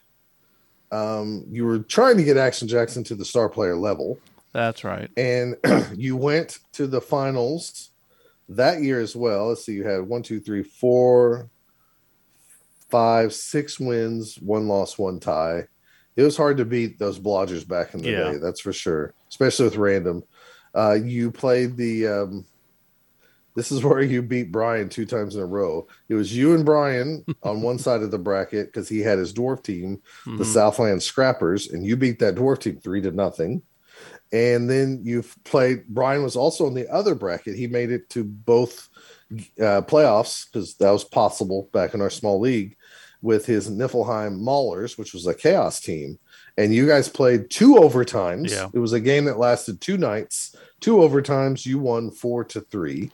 and, And, uh, that so season, um, because that was was that the Claymores or did I change the team name? nope, this was still the Claymores because I wrote Yeah. all this down. So Um, what happened was I brought him back because I wanted to play him, but and I know this is going to sound douchey. Trust me, I understand. It was too easy. Like the team was too good, and I was winning those games pretty easy. Uh, yeah, four nothing, three nothing, three one, two one. You lost three to two, two two, four nothing, two to one, Yeah. three nothing, four to three. So So again, I'm not trying to be douchey about it, but to me, it just wasn't exciting because it felt just like well, I had an gotta rem- advantage. you probably don't remember this, but you had another guy that ended up getting four, Yeah, um, for agility. for agility as Mhm. well. Uh, you even had a guy at one point. You had a guy that got plus one strength Yep. and stuff like that. So no, like, my team was stacked for sure. yeah, And I still wanted to play Norse after that. So again, I took some time off. I decided to bring him back. you took this three time, seasons off again, and you brought them back. You and I have this here in the news, so I'm just going to read this off Okay. because back we had all these spreadsheets full of stuff, and if things happened, like we played it out. Like if somebody wanted to take the team in a different direction, we said you had to name your head coach, and you could fire your head coach Mhm. at any time. So we did stuff like this. Um, so in 25-16 of the Dragonfire Blood Bowl League, uh, Action Jackson buys the Campbell Claymores and moves them to the area called Jacksonville. because he as got so popular, he went back and they, they Yeah. made a town out of him. Yeah. Uh, as owner, J- Action Jackson fires all players and head coach Rude Redison. Uh, Jackson only keeps uh, the ice troll. Um, Snar Team is uh, yes, Snarhin Gamley. Yeah. And then uh, the team is renamed the Jacksonville Axemen. hmm Axemen team tryouts begin. Action Jackson names himself as the coach, head coach, and star player for the team. And the plan is simple give Jackson the ball, so I will lead you to victory. this reminds me so much of that star player You're not wrong. that talks they talk about here and his name is Exon, whatever. Yes. Yep. So much. And I don't know even I mean we I don't remember anything we do on these podcasts. So I don't know at one point if we talked about this. I'm sure we did. somebody Yeah. from GW heard this and thought that was a great idea, or it's just such a generic story that anybody can make this up. Yeah. Anyways, there is similarities that I thought was very interesting. And what's interesting is I did that. Uh, the way we did the rebuild, I just I only wanted to bring back the snow troll because he was good, had some skills, and he was Yeah, I think eventually we had like a capped number Yeah. of like you amount of money. hmm a, a certain amount of money. So Um, your your ta- team changed quite a bit after Yeah. this happened. And it was at that point I realized what Norse truly was. And I think it was just the sheer audacity of him to think that he was that good. Uh, Nuffle was just like, no, dude, we're smacking you down. This is very much yes, this this role played out to be very interesting because uh, by this time in our league we said that teams could play two pre I think a preseason like one off game just for the fun of it. hmm and you played my Morgantown Maulers, which was a Morg owned ogre team, which he did the coaching when he was available.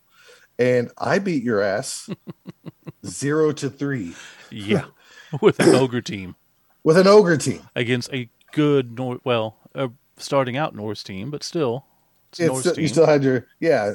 Um, I remember also that I think you never took throwers anymore because Jackson could also do that yep, because he because had the four agility.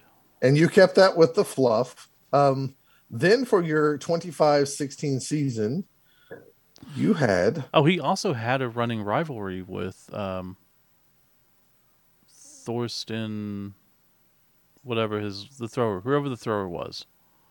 The thrower that you cut. Yeah, he had a running rivalry because the thrower thought he was the star.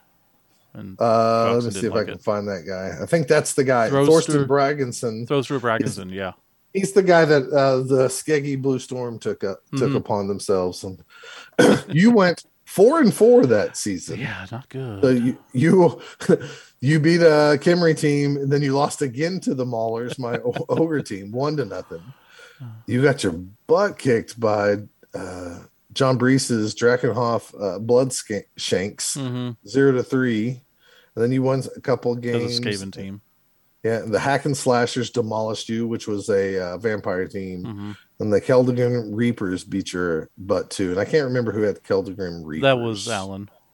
Was that Alan? Okay. Yeah, I think they were the Norse team. Uh, So you, So you finished sixth place God. in the Thorpe division that year, which I Mhm. Believe we at this time either had eight teams per division or seven. It wasn't many. Uh, so you did not do well. no. Um, we also had like player accolades that I would do like all star teams, but Action Jackson was named to the um, Dragonfire Blood Bowl League All Star team. Him and Snarly Gamley was also named to the uh, Thorpe All Conference team. So you have that. I did have that. And then I You did not make the playoffs, and you didn't even play in the NIT that year or anything like that. no, they were no longer fun. Uh, just to show this, um, you only caused during that season one, nine casualties, and people got. I'm doing math really quick here. Looks like It's a lot of twenty-three or twenty-six, if I did the math, hmm on how many casualties you took. So it's kind of funny that you were. The prodigal son returned home and he was bragging and everything else, and you guys suck balls. So- Oh yeah, it, that's the fun of the game, because you can just come up with weird stuff like that, and it just adds to the fun. You know, all these years later, and I can still remember him when Pete came over. I showed him that model of Action Jackson, and Pete did what I consider his greatest work ever, which is my portrait of Action Jackson Yeah. and it's just amazing. I have it hanging up so I can see it. I love it. It's one of my greatest possessions.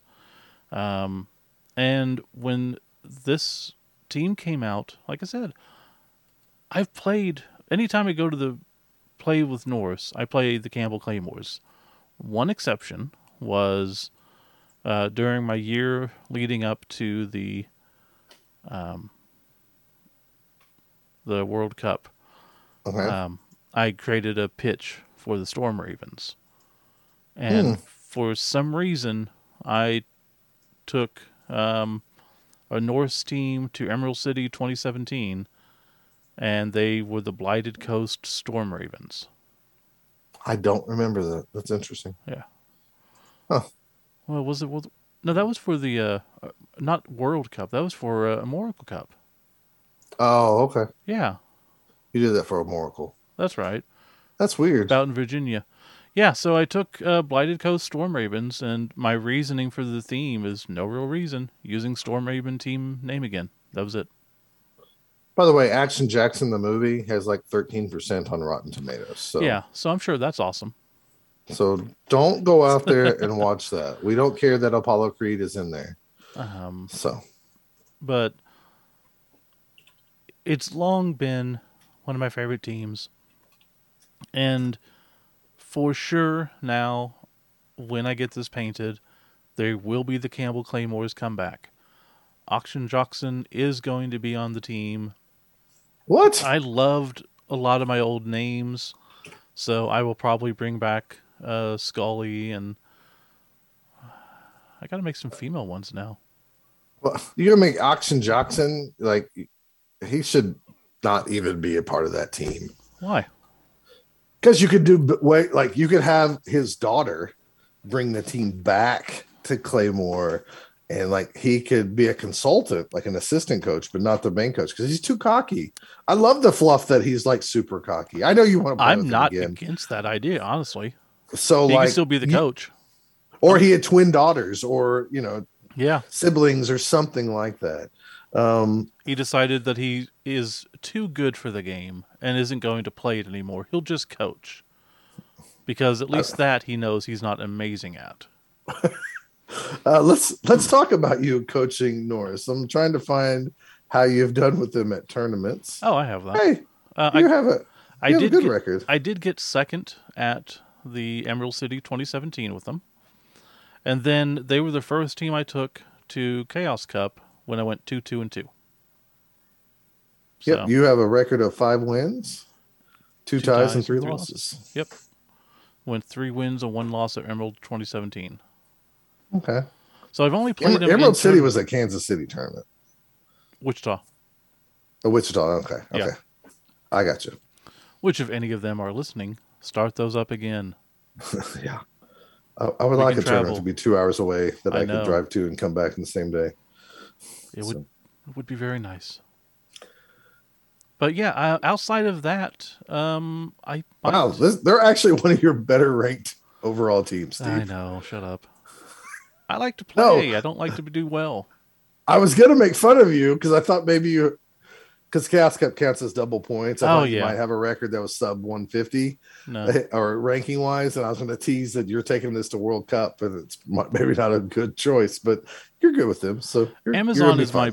Amazon's my highest rated. I'm sure. no Chaos Dwarf is actually. What? Yep, Chaos Dwarf is your over. Well, What? if you go classic, Amazon is. But if you because they blend the records of like current Blood Bowl and classic in, Yeah. And if you go just Blood Bowl, it's just Chaos Dwarf. You have a ranking of 164 point. I have eight seven. wins, six ties, and four losses. But the last tournament you Okay. played, you had two wins and a tie. So I guess that throws you. I don't know how they, they do all this, but I'm just telling you. Oh wait, did I have a two wins and a tie? Oh yeah, I Yeah. Have it, I have it two and one. Huh. Two and zero. That's weird. I'm sorry, you lost. You you're right. I'm sorry. You are right. You lost the final. That's Yeah. why. For some reason, I had it in my system as two zero zero. That was wrong. Yeah. Huh. Anyways, they're slightly outranked your Amazons just a little bit. So, but yeah, your Amazons man has not felt a loss, but you've only played them four times. I won first place at Buckman's Bowl in 2012, and I haven't played them since. I I should, but yeah, yeah, that's all right. Nothing Played wrong it- with that. played a crap ton of elves. Oh, so if you're listening and you're still with us and you're like, God, these guys are really stupid. Um, at the same time, this was back in the day when we took all the stats on spreadsheets hmm of every game. Anybody that got a stat, I, I logged it in there. And it was a lot of work and sucked as the commissioner because I had to do it for every team. Yeah, Everybody had to wait for me. But some of these little trivial things, because we did this with other teams too. We had a guy who want, needed to quit mid-season because he's got other obligations and he wasn't having fun. And that's when Brian Hill took over. So we, of course, did the news story of how the coach has been fired Mhm. and there's a new coach. And ironically enough, Brian was learning, but he won more games than the other guy. So it really reflected kind of like a sports role playing game. And we've always said this because you can go back to the Ginnungagap Giants. When you sports role play this, and the, your players aren't named John and Ivan and Derek and Bob and Bob two and Bobby and Bobby with an I, Mhm. you start to I don't like this guy. Like I know he's one of my top blockers on paper. This guy doesn't roll good ever, ever. Well, he That's doesn't the roll thing good. with the Campbell Claymores. Two Ulfwereners. I had Yogi Bearson, and I had Bobo, and I had a really cool. I think it was Carrot Crunch Ulfwerener model. I only found one of them at the time, so he was Yogi Bearson because he had a bear pelt, and then there was a bear model that had like an axe, and he uh-huh. was really cool. So he was Bobo. Yogi was phenomenal. He caused casualties. He would do whatever I wanted. He wouldn't roll both down. Bobo he was was a piece of garbage. He was horrible every time. And like you talked about the Ginnungagap Giants, that was my chaos team. I bought a Minotaur third game, second game, something like that. And in Minotaur fluff, you're not supposed they earn their names. They don't just get given names. So I let him play a game and in that game he decided to fall flat on his face and injure himself. So he was gone for the next game. So I found out what in Norse meant clumsy footed or something, Bolerfooter, and that was his name from there on. And he lived up to it. He was never great. He, yeah, he also was uh, a Minotaur with a AG plus one or Mhm. AG plus two. Mm-hmm. He was five five four eight, and yet he was kind of a buffoon, even though he had all those great stats. He was he was amazingly bad. Yeah, I had to keep him at five agility. That was stupid. Or four agility, I guess. Who was the one player that was terrible on that team? Was it Tinder the Flames? Oh or Flagar the Fleet? There was some player. no, Tinder I think was good. There was some. There's Farcell the Fortunate. I think he ended up dying. Oh, okay, let me see here. Was it Blackar the Dark? No, Was it Gigar the Proud? it might have been Tinder the Flame. Hakon of the Mountains? I don't know. Anyways, there's one of these guys. Yeah, Tinder. Yeah, Tinder got killed. hmm He had he had very long legs. I think he was. Yeah, one of these characters because you named all your beastmen a name yeah. and then the whatever. What it and made. really, what it stood for is like whatever their first name was. Yeah. meant proud. Geeker the Proud. hmm You know, Tinder Blackheart the, Flame, Blackheart. Yeah. Yeah. And they're all named after Norse horses. So, like, literally, you guys, whenever you're coming up with names, just think outside the box. Well, what I love about this is I used to. We also also used to keep stats of the journeyman if we ever used one mm-hmm. because we'd like to act like that guy was in that like hometown, and he keeps getting tryouts. So you don't know this. You probably don't remember this, but when you had to use journeyman, my go-to name was mustard the yellow. I mean, it works. Anyways, you had one of these players that you just never trusted. I just remember that. Yeah. and it was it was great because you were like, oh, I don't want to use this guy, and oh my, And it would come down to where he was in the right position, and then you use him, and you're like, this is why I don't want to use him because he just I- screws up. I hate this guy. So But you Uggy couldn't cut him Night? because he that that's the game, you know. there's one guy called Uggy of the Night. Yeah. Maybe he was it. I don't know. Anyways, oh, another one of you. Well, this reflects what you were watching at the time. Another one of the journeymen I used if needed was Glee the Happy, but, but he ended up dying. So They're not so happy, yeah, he's he's dead. As are a lot of people from Glee. So Yeah. Well, anyways, I think we've covered a lot of our fluff. I don't know if you have anything else to add. I think I've gone through it all. If you have any questions, just let us know. Uh, we can try to address them. But yeah, I'm I'm so excited to bring back the Claymores for a new season, a new life. It probably will just be him coaching, and you're right. Maybe a daughter or two will take the pitch. Um, I am interested, you know, because we talked about the new rules and stuff earlier. Um, somebody like uh, Jonas or somebody else across the world that is a better Norse player than me or you, Yeah, what they think of the new team and how, you know, we should. what are they going to use? What are they going to use going forward to min and max like the Norse team? Because when I went to Chaos Cup, the year I won um, most brutal with the um, Arctic Crag Spiders, I asked Jonas straight up. Uh, if you don't know Jonas Lindgren, he's he won Chaos Cup back to back years. I used his exact roster. I thought, why try to outthink the guy who's done it twice? You know, I Mhm.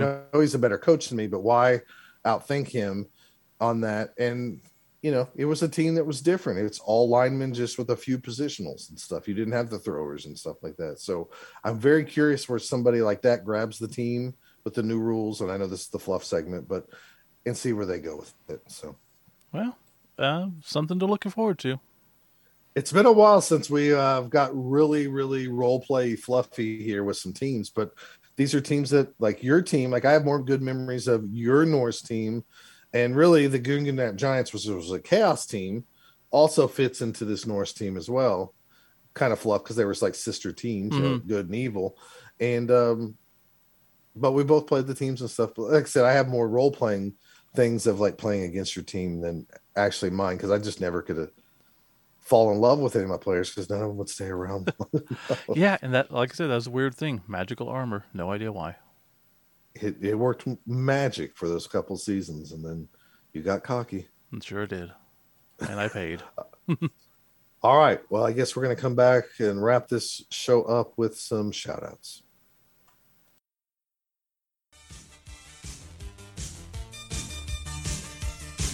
Final segment for Norse program is shoutouts.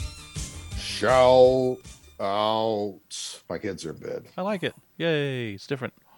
Shout Okay. outs. Uh, okay. Um, first thing, as always with shows like this, we want to give a huge shout out to Games Workshop for working with us, allowing us to see this stuff early to hopefully hype you guys up. If you hadn't figured it out, we definitely recommend everything except the cards. Yep, and we'll probably always say that just because for us the cards are not useful. Yeah. And I still haven't heard anybody I, I've Send seen, an email that says like I 100% use the cards every day. They're amazing. Thank God we have the cards. I've seen one person, I think two people now say someone in my league uses them and they like them, but that's it. okay. But again, no, just no, no. Cut them out, fifteen bucks. I'll buy them. Um, so again, thanks to them. Uh, thanks for everyone for uh, volunteering to paint my team. That's very nice of you. The email address is at the end of the podcast. Happy to hear from you. I'm also on Facebook. But realistically, um, I don't think that we have a whole bunch right now for shout outs.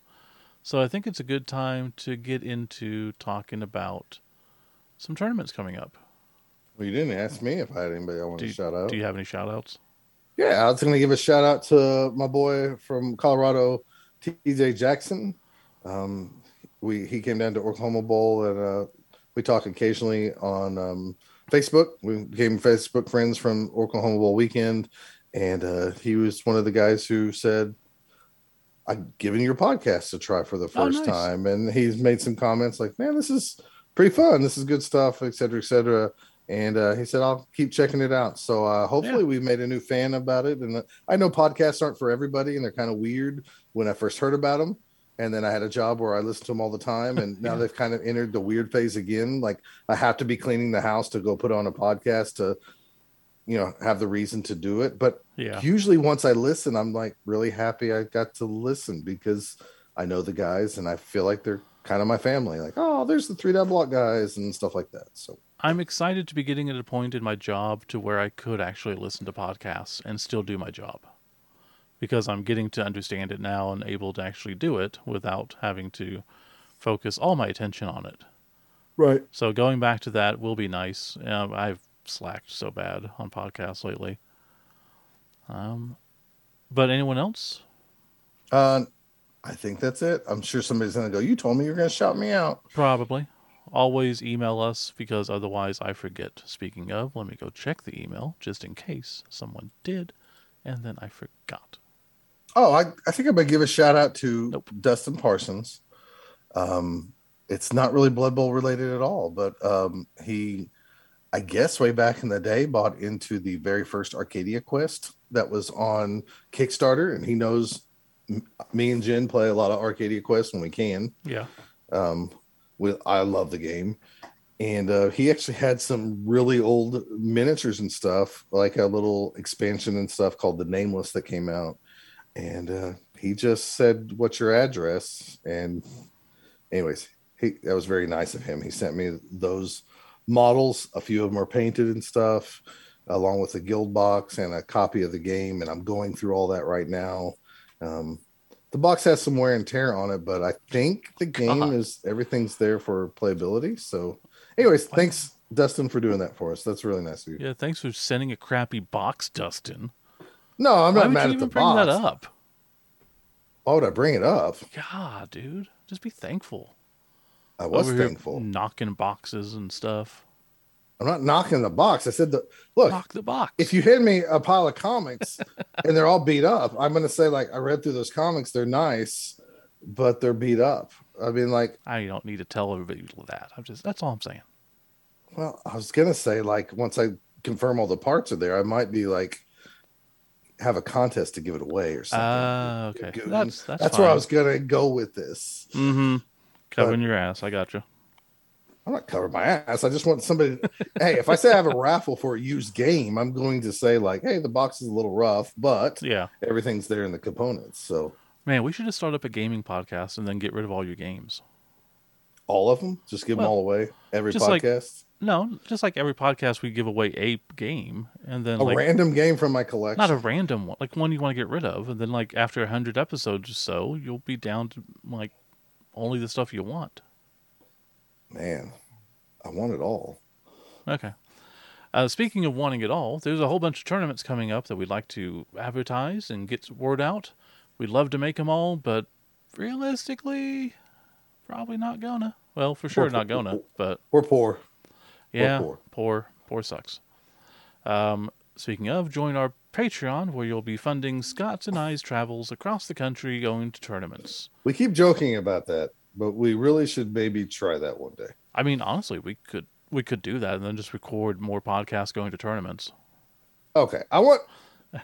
Fine, let's throw this out there right now. If you're listening, and l- let's just say five bucks, are we worth? Because I don't think we are. No, Are we worth five extra bucks a month for like an extra episode or something like that, or uh, you know, content of us playing board games or other things? I, I don't know. Like, it's I don't know how that works you never because know until you I try. don't- what I said you never know until you try.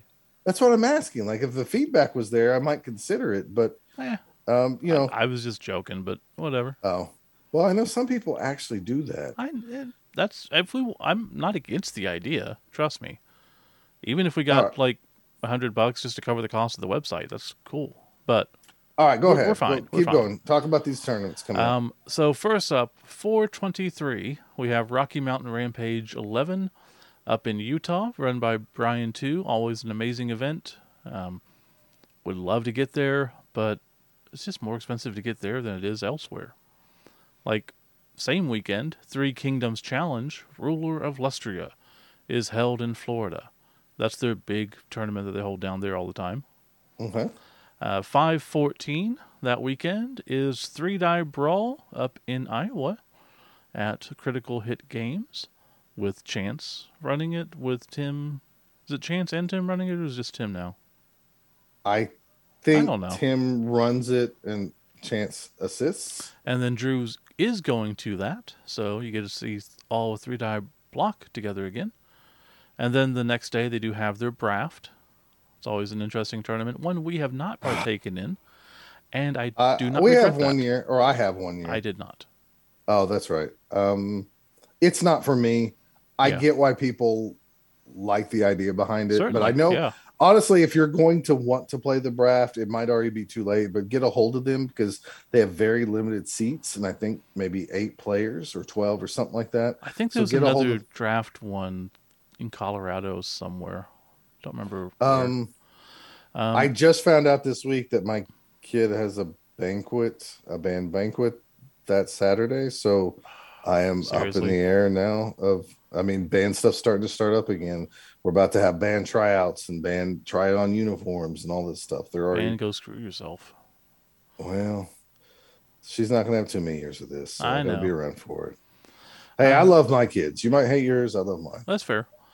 And the uh, next one that we have is 528 Chimera Cup 2 and Mystery Bowl 2 the next day on the 29th. Uh, they did have to get pushed back due to a scheduling conflict, so that will be then. And then shortly after that, on June 4th, we have another two tournaments in different locations of the world. The World Edge Mountain Bash 5 in Colorado. I believe this is the first Scars event for Colorado, Yeah, they've ran plenty of tournaments before. I don't know why they didn't get but scars. they're now part of Scars. So okay.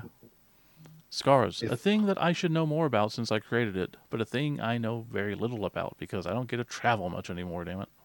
That's what your parents think about you. They know so much of they created you, but they don't know much about you. That's very true. My mom either knows nothing or everything. Depends Right. on your views.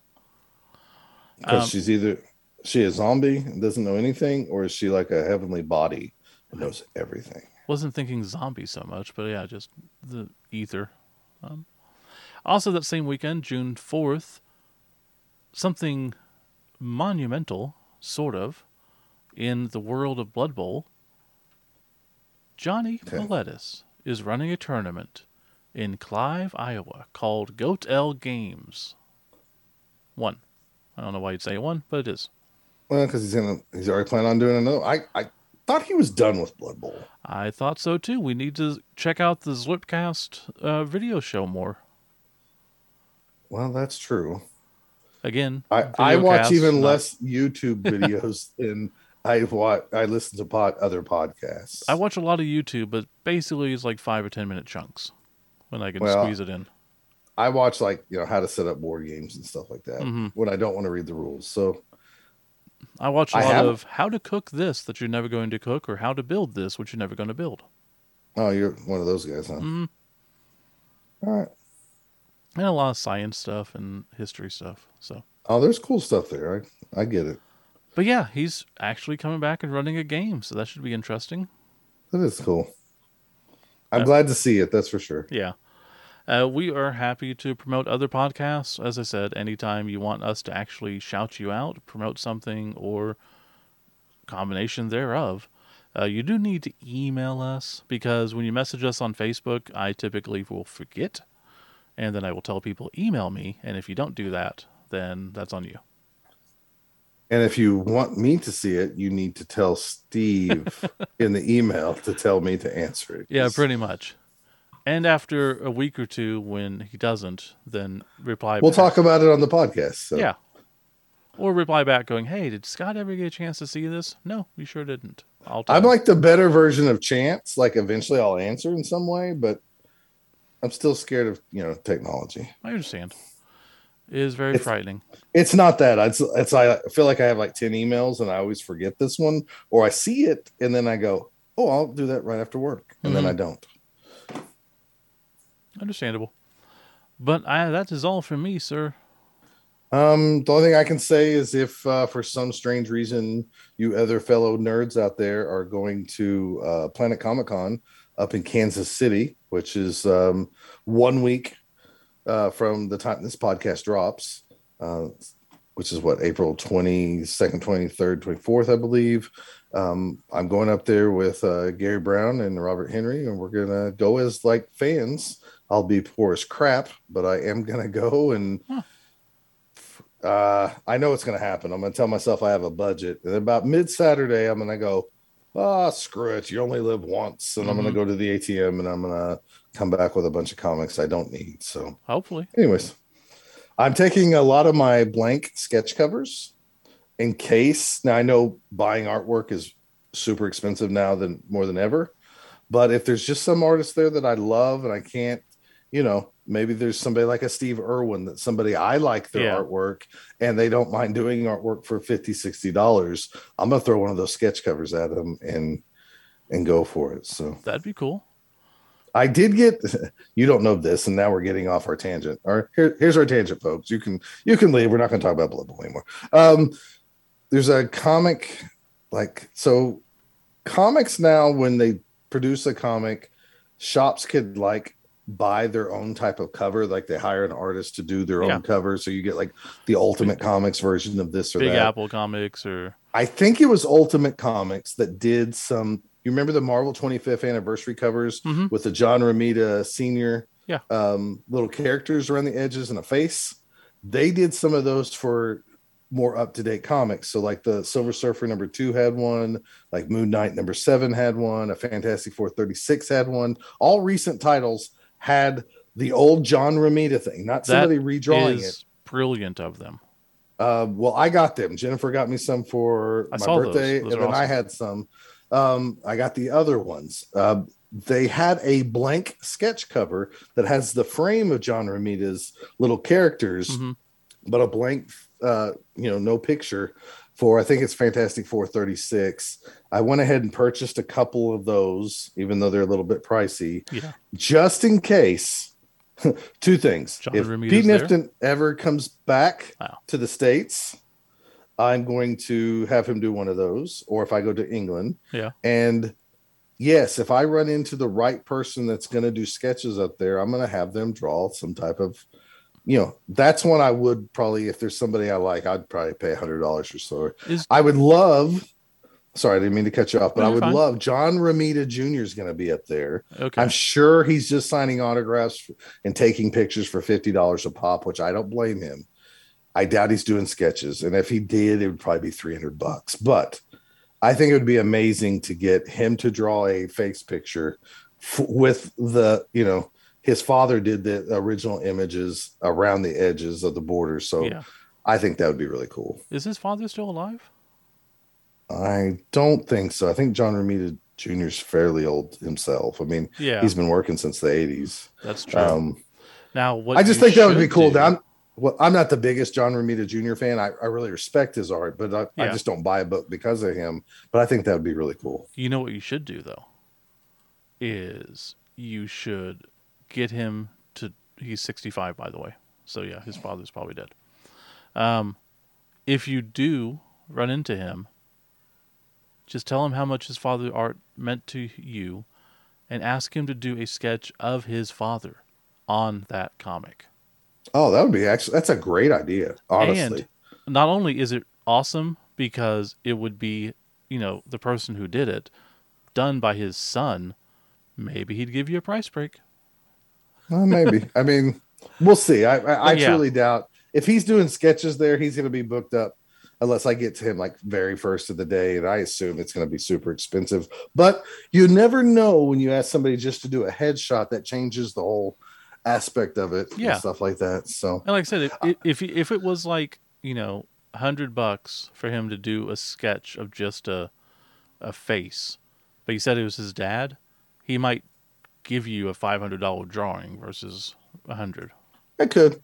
Um, I don't think Ron Prince is going to be there, but when I was reading Fantastic Four at a time, that, that's when there was like the r- super jaggedy rock thing, and that was when the she thing was there, the Miss Marvel thing or Yeah. whatever. He drew some of those comics at the time, and I thought it'd be cool if he's there because I'm friends with him on Facebook and occasionally talk to him. Uh, I think it would be cool if I could try to get him to do a picture too of a Fantastic Four character, like the Rocky thing or the she thing. But Yeah. who knows? I don't know if it'll happen. Again, I'm not planning on going with a big budget at all. Um, Robert and Gary let me actually sleep in their hotel for free. They're not asking for anything. So, because I was kind of the third wheel add on on this thing. So that I appreciate that. But, um, anyways, we'll see what happens. And maybe I have a story and maybe not. Maybe you just see me taking a lot of pictures with a bunch of cosplayers. So, Yeah, either way, it's cool. but, anyways, yeah. So that's what's coming up with me. So, Okay. Well, yeah, tangent ended. Uh, let's end the podcast. All right. I will um anyways, everybody out there be safe, be good, be nice to fellow people, support your local blood bowl shops that support Blood Bowl and take care of your commissioners and stuff like that because they do a lot of work. So, anyways, from Steve and Scott, or Scott and Steve, or Steve Scott Campbell, or Steve J. Scott Campbell. Steve Prime Campbell, or Scott Campbell. I'm Scott. I'm He's Steve. Steve. You're just dragging this on. Just Yeah, I am. I'm trying Okay. to see, if you'll ever stop me. no, I'm not. Uh, I mean, this is your podcast too. Strange. It doesn't feel like it. I know. So that's the end.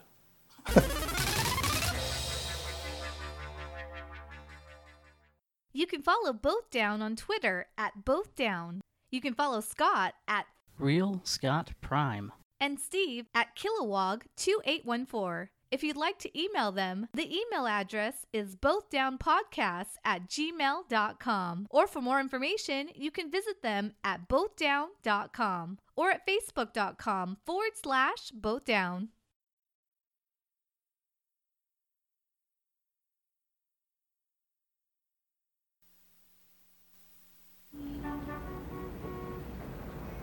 Why do they call you action anyway? Have to catch a cab.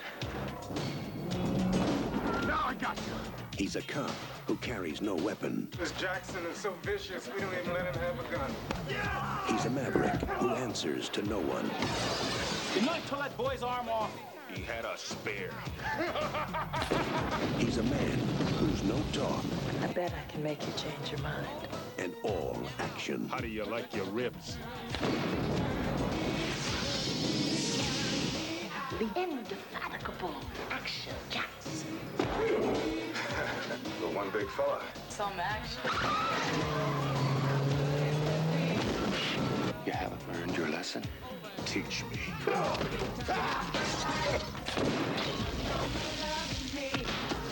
You sure could teach Mr. T a thing or two. So allow me to lay my healing hands upon you.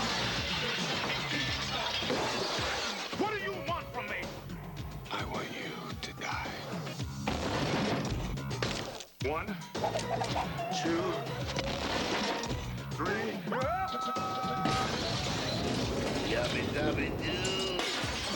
When it calls for action, he's the one to call. If I was to hit you again, you'd probably slammed my little body right through that wall. I was thinking about it. Carl Weathers is Action Jackson, and action is on the way. That's exactly what I was gonna say.